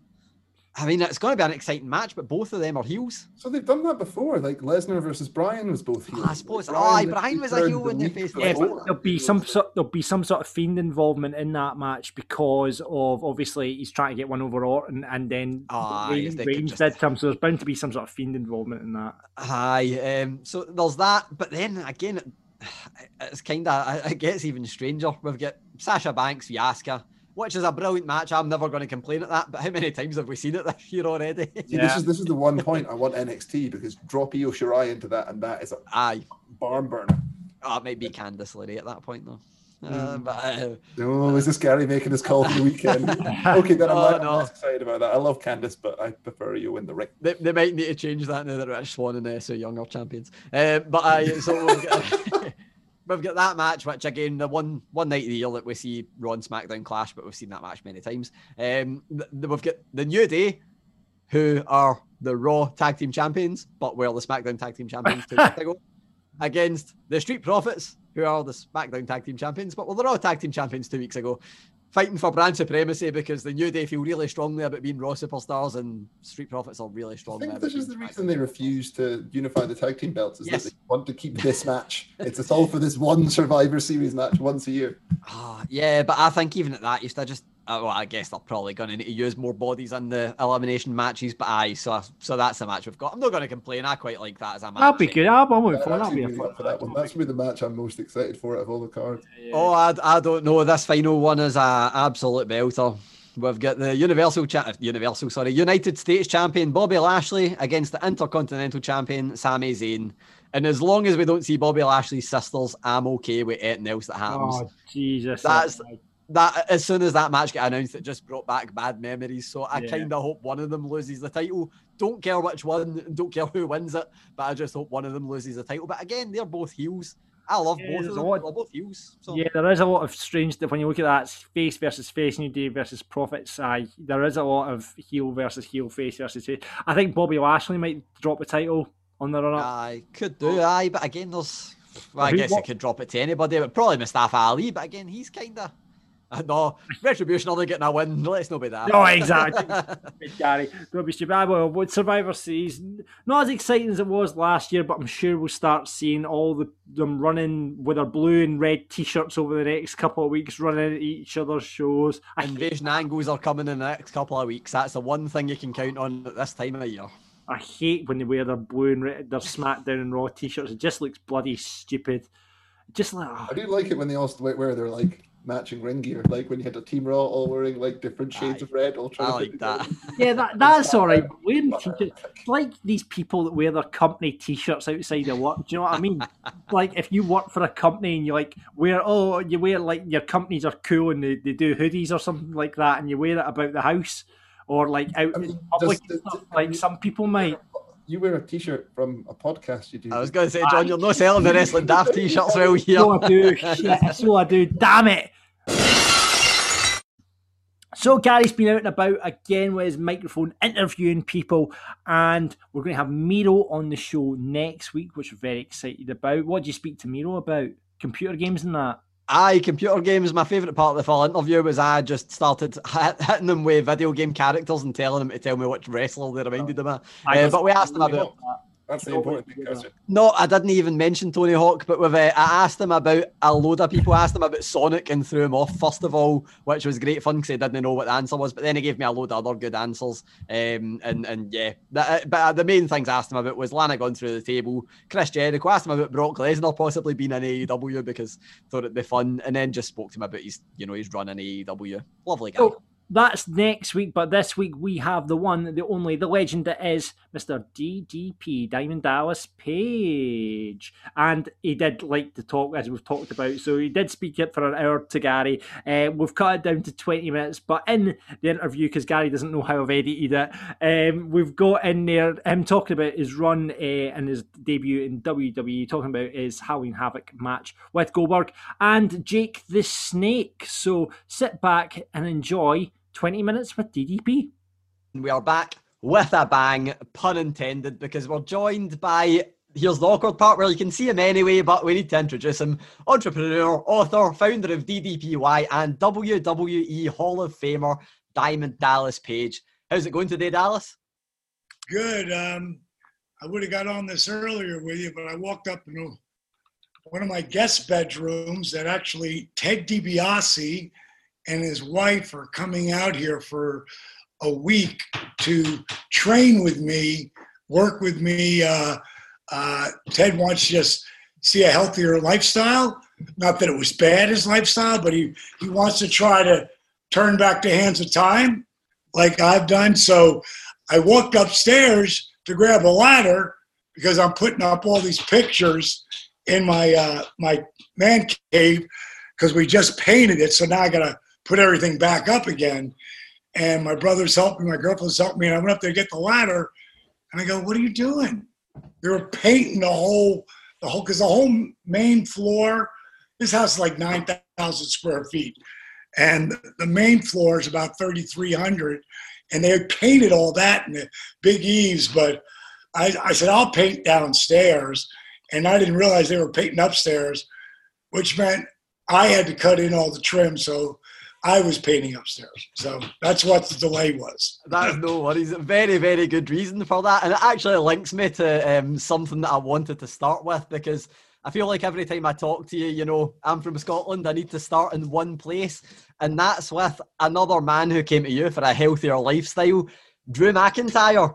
A man who I remember, I think it was two years ago, you told me he travelled all the way to Georgia to do some DDPY and get himself in some shape.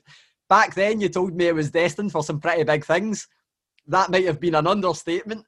Looking back at that point when Drew came to you to, you know, build himself up, get himself fitter, healthier, and looking to where he is now, what do you think the reason's been for his success? I'm surprised it didn't come earlier. I was really shocked when he went back that they didn't really, they push him, but not really.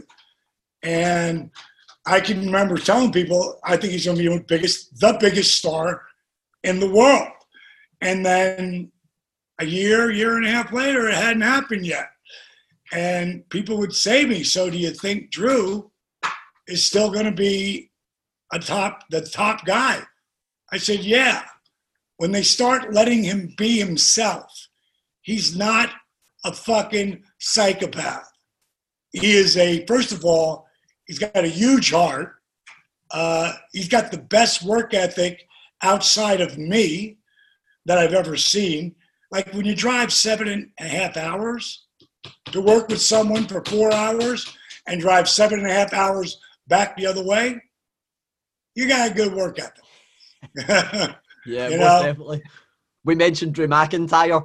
There's a little bit of DDP in Drew McIntyre's upcoming opponent as well, and Randy Orton. I want to know your thoughts on the way he's adapted the diamond cutter into the RKO.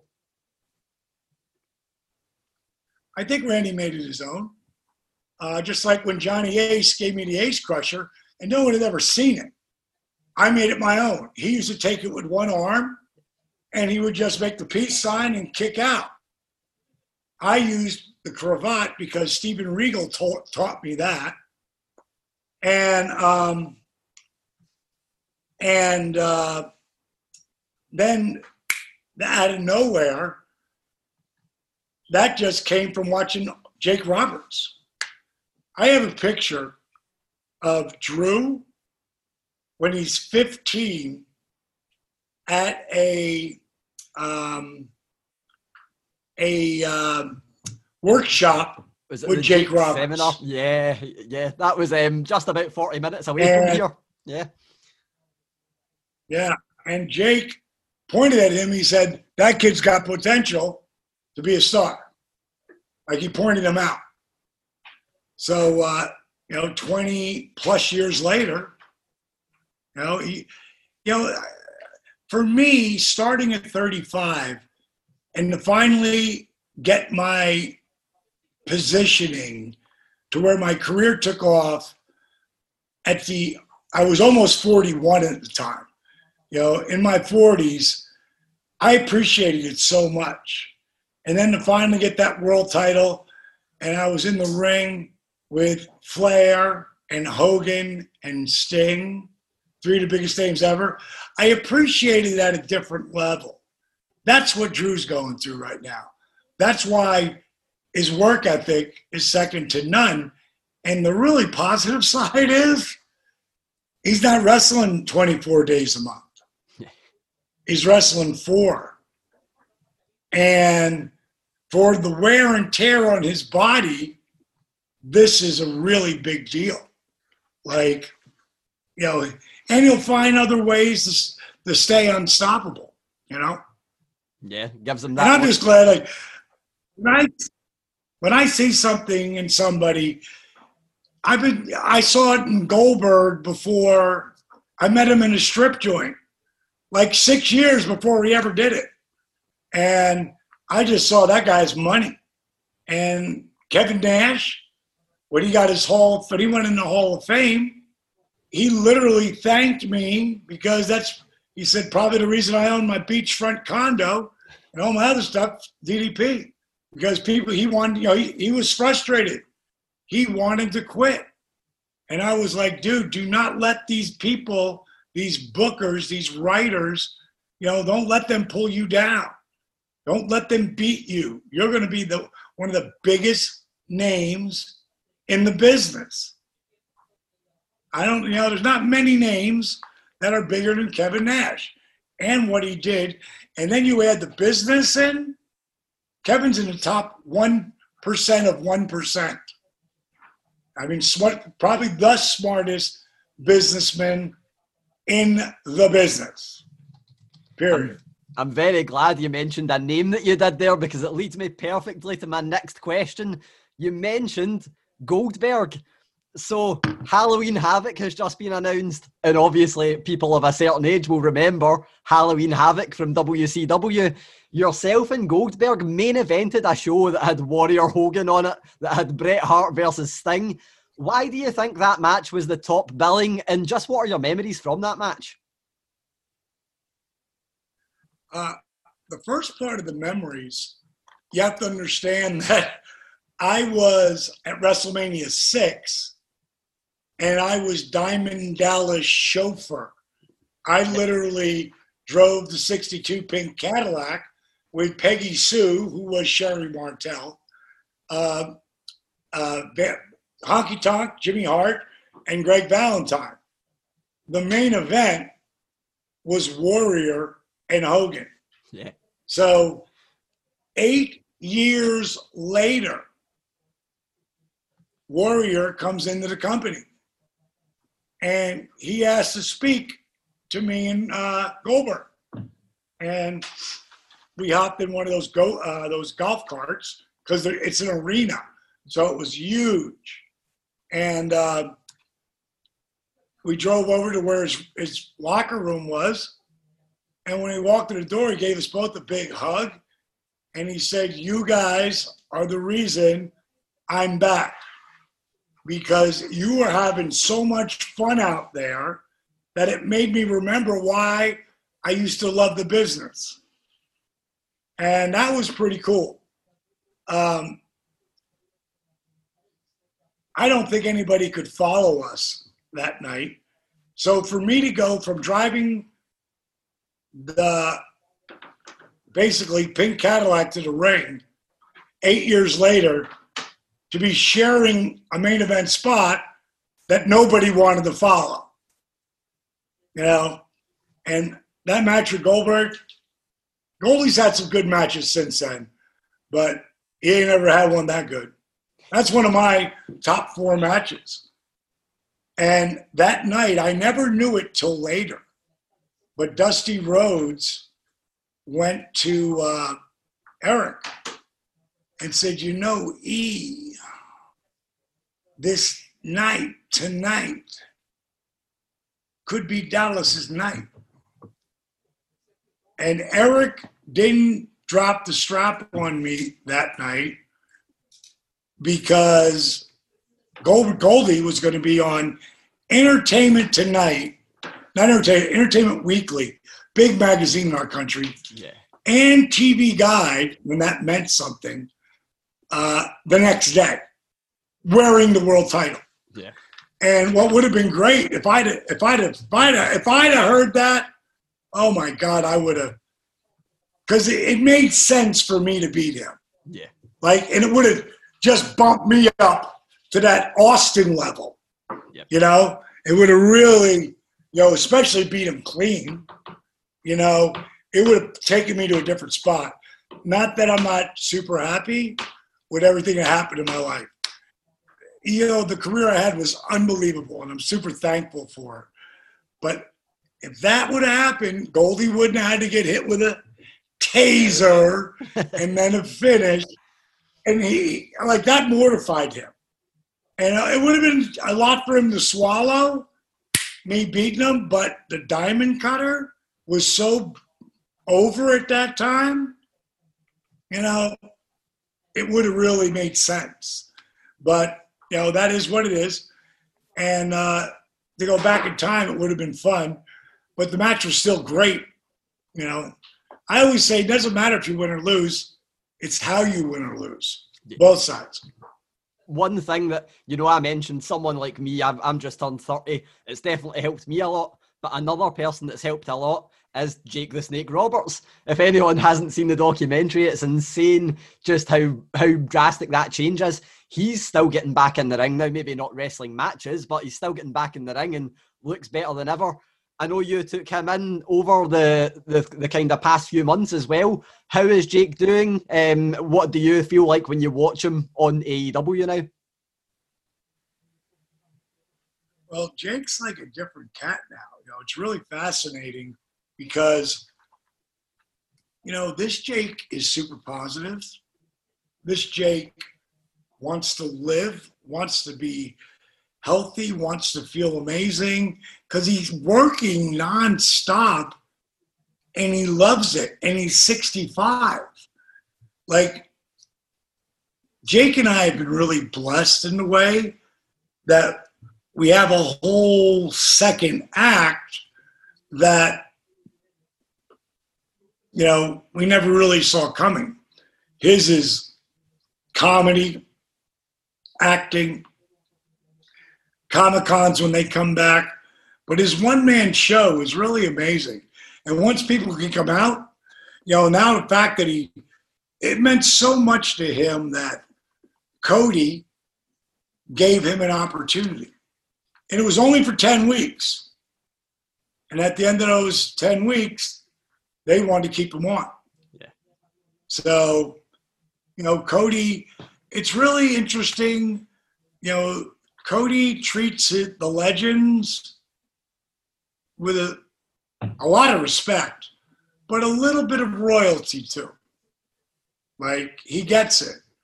And I don't want to set out one any, any individual, but a lot of you know that's not it doesn't always work like that, you know. So I I'm uh I'm just happy for the guys who get the opportunity to still work and you know uh, keep the uh, the um, respect that they you know that they deserve. Yeah, definitely. And I've only got two last questions. Um, the the first one I want to ask. I know you're not a man who has many regrets in any way because you've got such a positive outlook. The one thing that I think was a, a missed opportunity was obviously what you done when you got to WWE. The the, the storyline they put you in where you were the stalker. If you could go back, what's the one Yeah, match or rivalry you should have had? The easiest one ever: People's Champion versus People's Champion. the You two know, heartless let me tell you the positive side. wrestling. No, yeah, you know, but the positive side was this. Like, Vince McMahon's been very good to me. Yeah. You know, I have nothing but good things to say about the WWE. Did I go in there and get what I wanted going in? No, but I didn't realize that we really were the enemy coming in there. Yeah. And they bought us, but they had no intention to do anything with us. But it was business. It was to show that the WWF, because it was still two companies at that time, that they, you know, they won the war.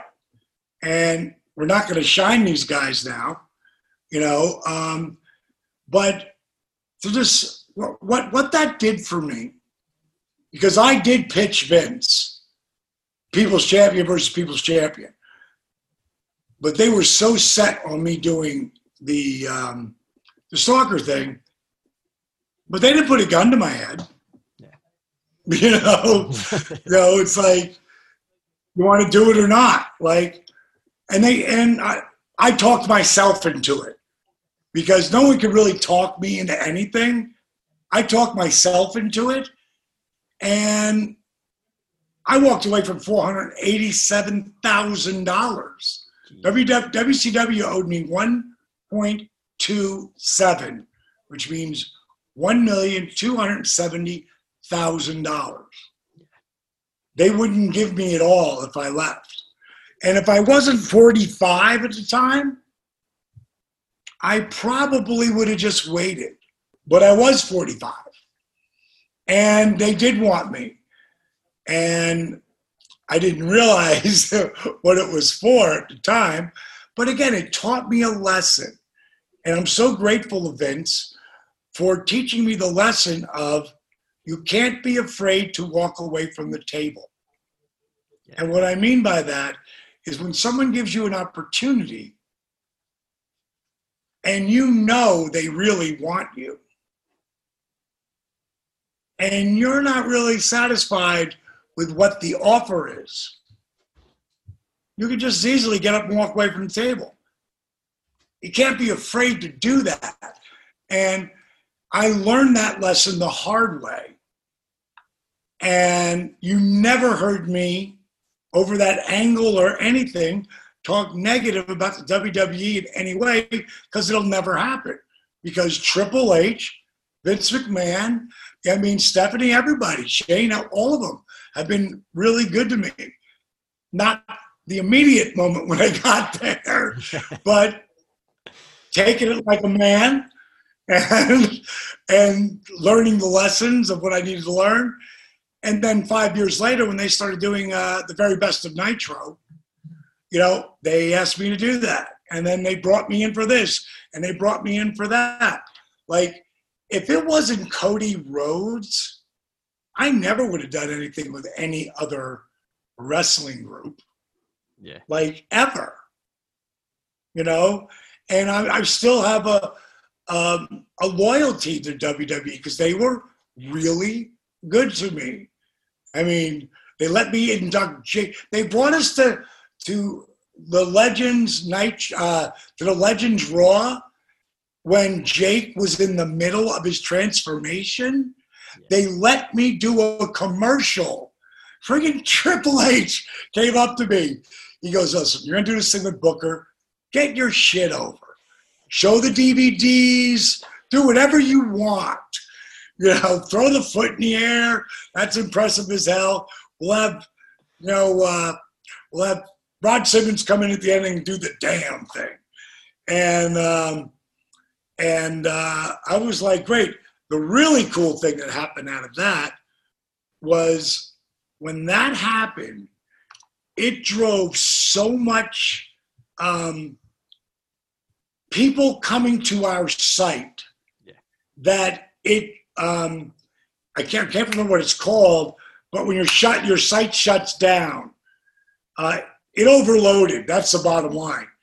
And now no one can even get on our site to get our product because it got overloaded. So later we would do that show, Shark Tank. You guys call it Dungeons, Dragons, yeah, yeah, and Dragon's something. Den. Yeah, Dragon's Um, Den. Dragon's Den. Um, we did that show. If that night we don't shut down our site because I'm on the WWE doing a little minute and a half infomercial, you know, that they let me do on that show. And if that doesn't happen, we get we never have the company that we have because it, we went, wow, if that shut us down, what will happen when we're on Shark Tank? So my business partner, Steve Yu, he's a genius. He went to the place that handles the websites and the servers they're called, one server after another. We had 25 servers on. So when that server flipped up, it went to another, went to another, went to another, went to another. That's what I learned that night. And they also put Jake the Snake Roberts on the same show, and no one saw it coming. Yeah. Like, that's what WWE did for me. They let me wear my DDP yoga shirts. Who do, who do they let do that? Brock and Rock. Yeah. Or Triple H will do whatever he wants to do, but but of the boys, you know, they let me do all of that. I've worn DDP yoga shirts all over WWE TV. And they've let me do that. So I am I understand the first go around. And thank God I learned a lesson because with my DDPY company, I can't tell you how many times I got up and walked away from the table very nicely. Yeah. But that deal doesn't work for me. And it's one of the reasons now I'm worth like 10 times that I was in wrestling. Thank you so much, Dallas, for your time. I really appreciate it.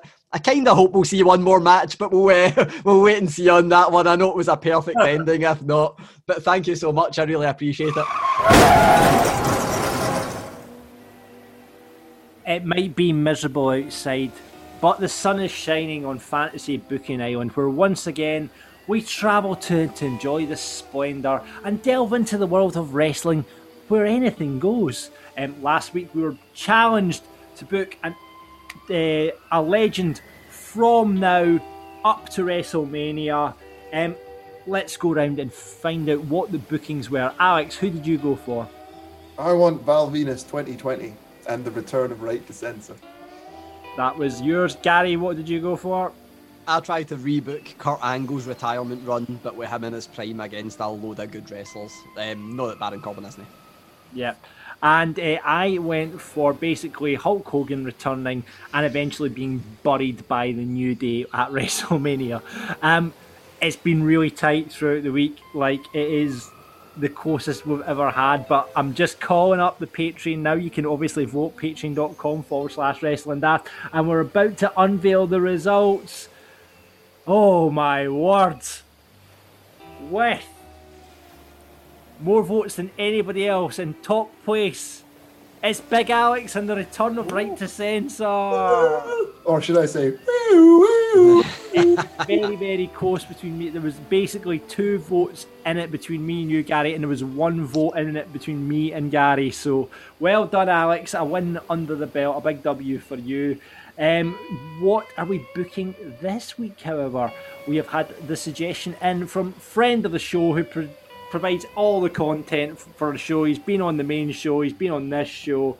Um, it's Bronze Chill. I really like this one because it's running up to Halloween, and I think we need to do a Halloweeny based one. So his suggestion for Fantasy Booking Island was Fantasy Book a spin the wheel, make the deal match. Don't go all Halloween Havoc 92 coal miners glove match on us though. The funnier, the better. Alex, who are you picking to go first? Oh, it's a tough one. I think you made me go first last week, so I'm going to make you go first this week. Right, okay then. Right, so start the clock. Now I'm kind of taking the spin the wheel, make the deal, and I'm turning it into a pay per view pretty much called. Tri- We're just going to call it Trick or Heat Treat because we can't call it Halloween Havoc because that name's already done. So we're calling it, call it WWE's Trick or Treat, right? So the premise of this pay per view is that there will be a gauntlet match, but it'll be a gauntlet match with a difference because before the show, each wrestler will spin the wheel to find out what position they are on the gauntlet. Then they will spin another wheel to find out what weapon they'll go on. And obviously, on that wheel, we've got everything from kendo sticks to a bowl of jelly because it could be a trick or a treat, you see? So, that lends the gauntlet match to the five top contenders for the title. However, there is a twist at the end. Whoever wins the gauntlet match then will be have three doors in front of them and then they need to go and chap on the door and they won't they don't have to do a joke or a sing song or whatever but they chap on the door and whoever answers the door is who their challenger be and behind the three doors will be or four doors will put in there the universal champion the WWE champion the intercontinental champion and the US champion. And whoever opens the door is who they face in the ring that night for said title. And that is my booking That's all right, actually. I'm all right. I like the way you've taken trick or treating really literally, and they have to go and knock on the doors. I was wondering Yeah. where you were going with that for a second.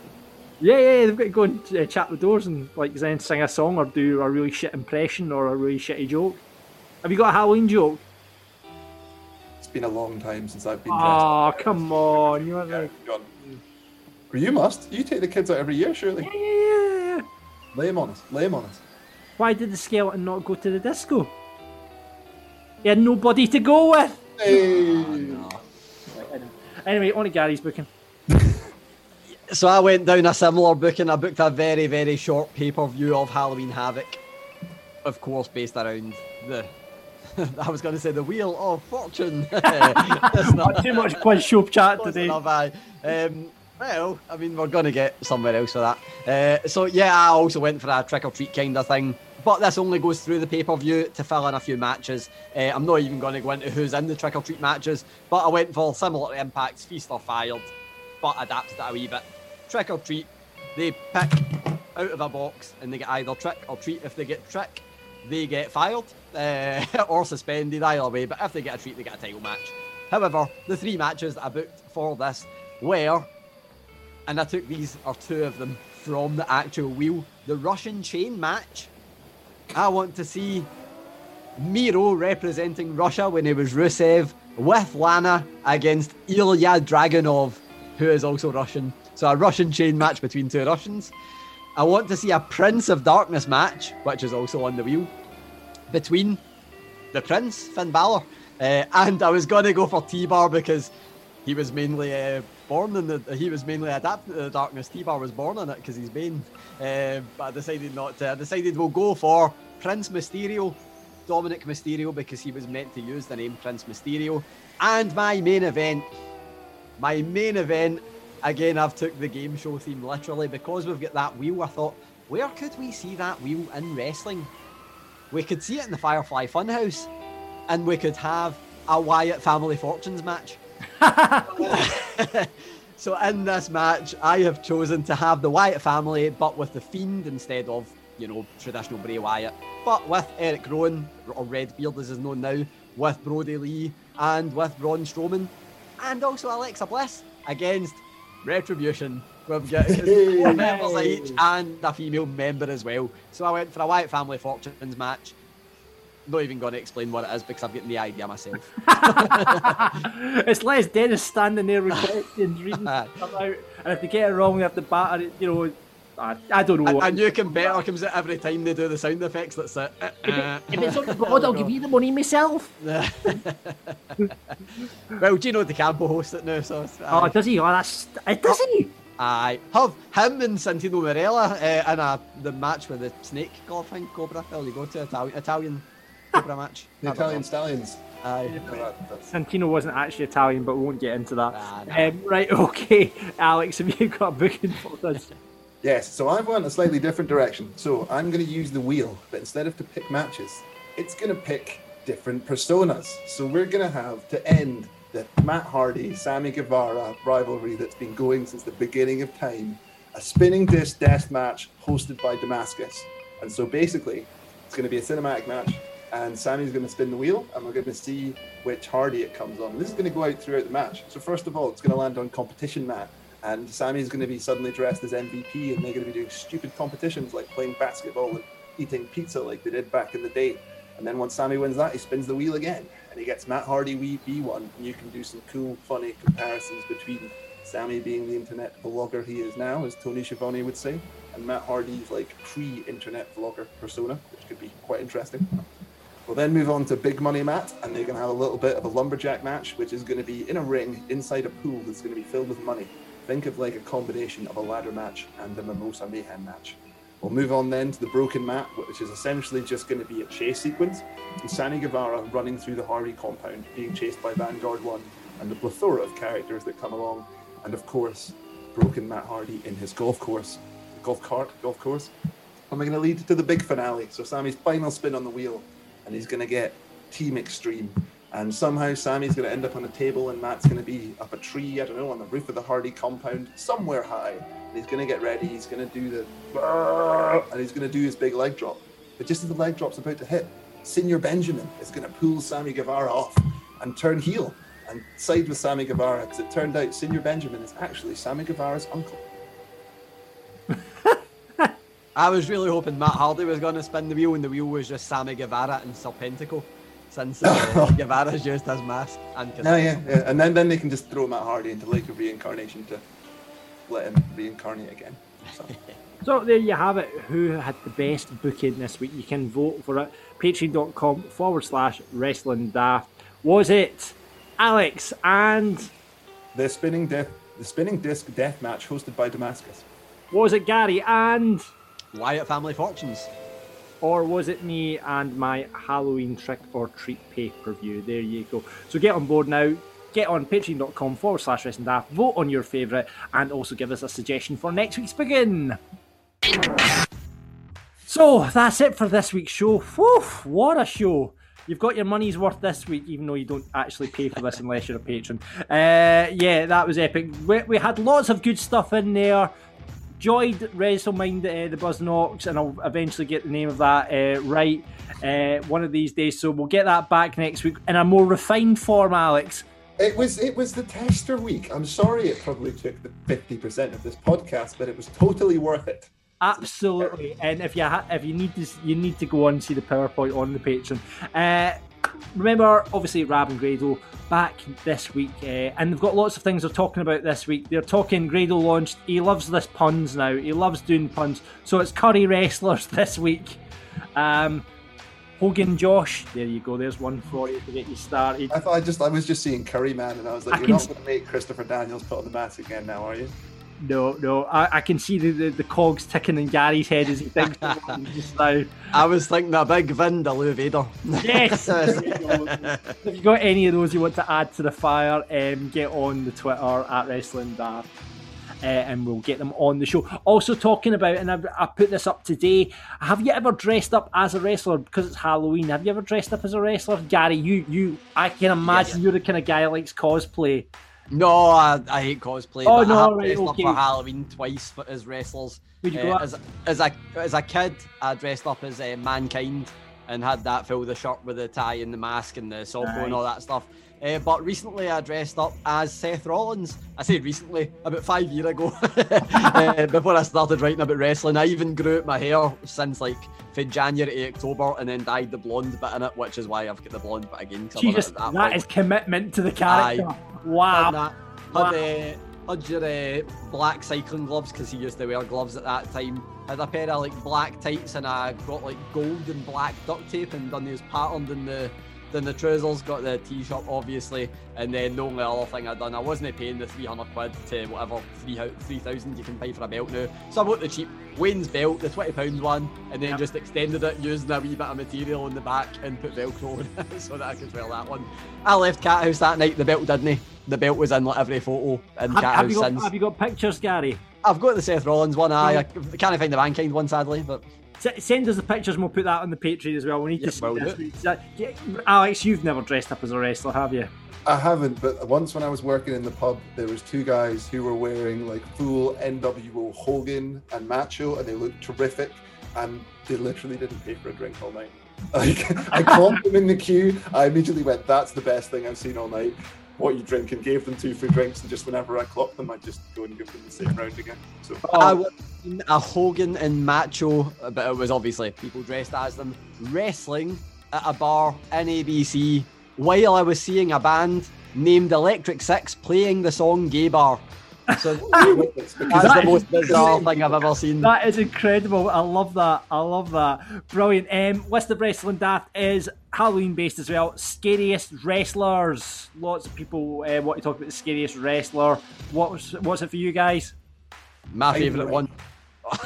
Aye, that, He's a that's like a worse psychopath. twist than I thought. you Um, don't understand. Michael Cole definitely thinks he's the scariest one anyway. Uh, but for me, my favourite is actually a wrestler that I'm very delighted follows me on Twitter and I follow him back.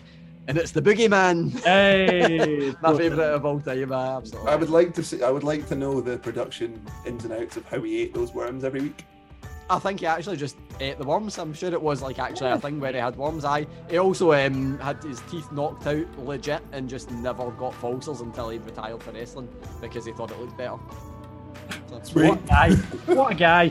No, so gimmick. that's what's happening on the main show this week. Obviously, all the usual stuff, buries and putovers, all that jazz as well. Uh, you can get on, I've talked about Patreon enough. Get t shirts, get into shop.spreadshirt.co.uk forward slash wrestling daft. We will get some new designs. I say it every week, but we'll get some new designs up there soon. Um, guys, thank you as ever. Uh, Alex, are we up to 100 followers? No, but I reckon after a solid quiz performance this week, I will be. At Thirsty Give Babu. those ideas of rounds in as well on Twitter, guys. I don't think just that. I think the test drive people are going to be in touch, and Alex is going to be replacing Grado as the host of test drive. Yeah, well, it's up for it. That's Gary was up for a. Scottish BAFTA for it, so I don't know if that'll happen. Um, and Gary, where can we get you? You're almost at ten thousand followers now, aren't you? 120-ish away. Uh, Come on, get Gary to ten jealous thousand. voice. Wrestling Gary on Twitter. Uh, For- listen up. For always find out, it's just brilliant. Following Gary's Twitter is just uh, just makes me laugh, especially after Raw. So get on that wrestling, Gary. Either me getting angry at people or me uh, talking about Alexa Bliss recycling her uh, outfits from 10 years ago, 5 years So ago. there you go. Great stuff to be had. Um, brilliant. Listen, boys, thanks very much. Uh, thanks for you very much for listening to Wrestling Daft. And until next time, keep marking out. Audio Frontier.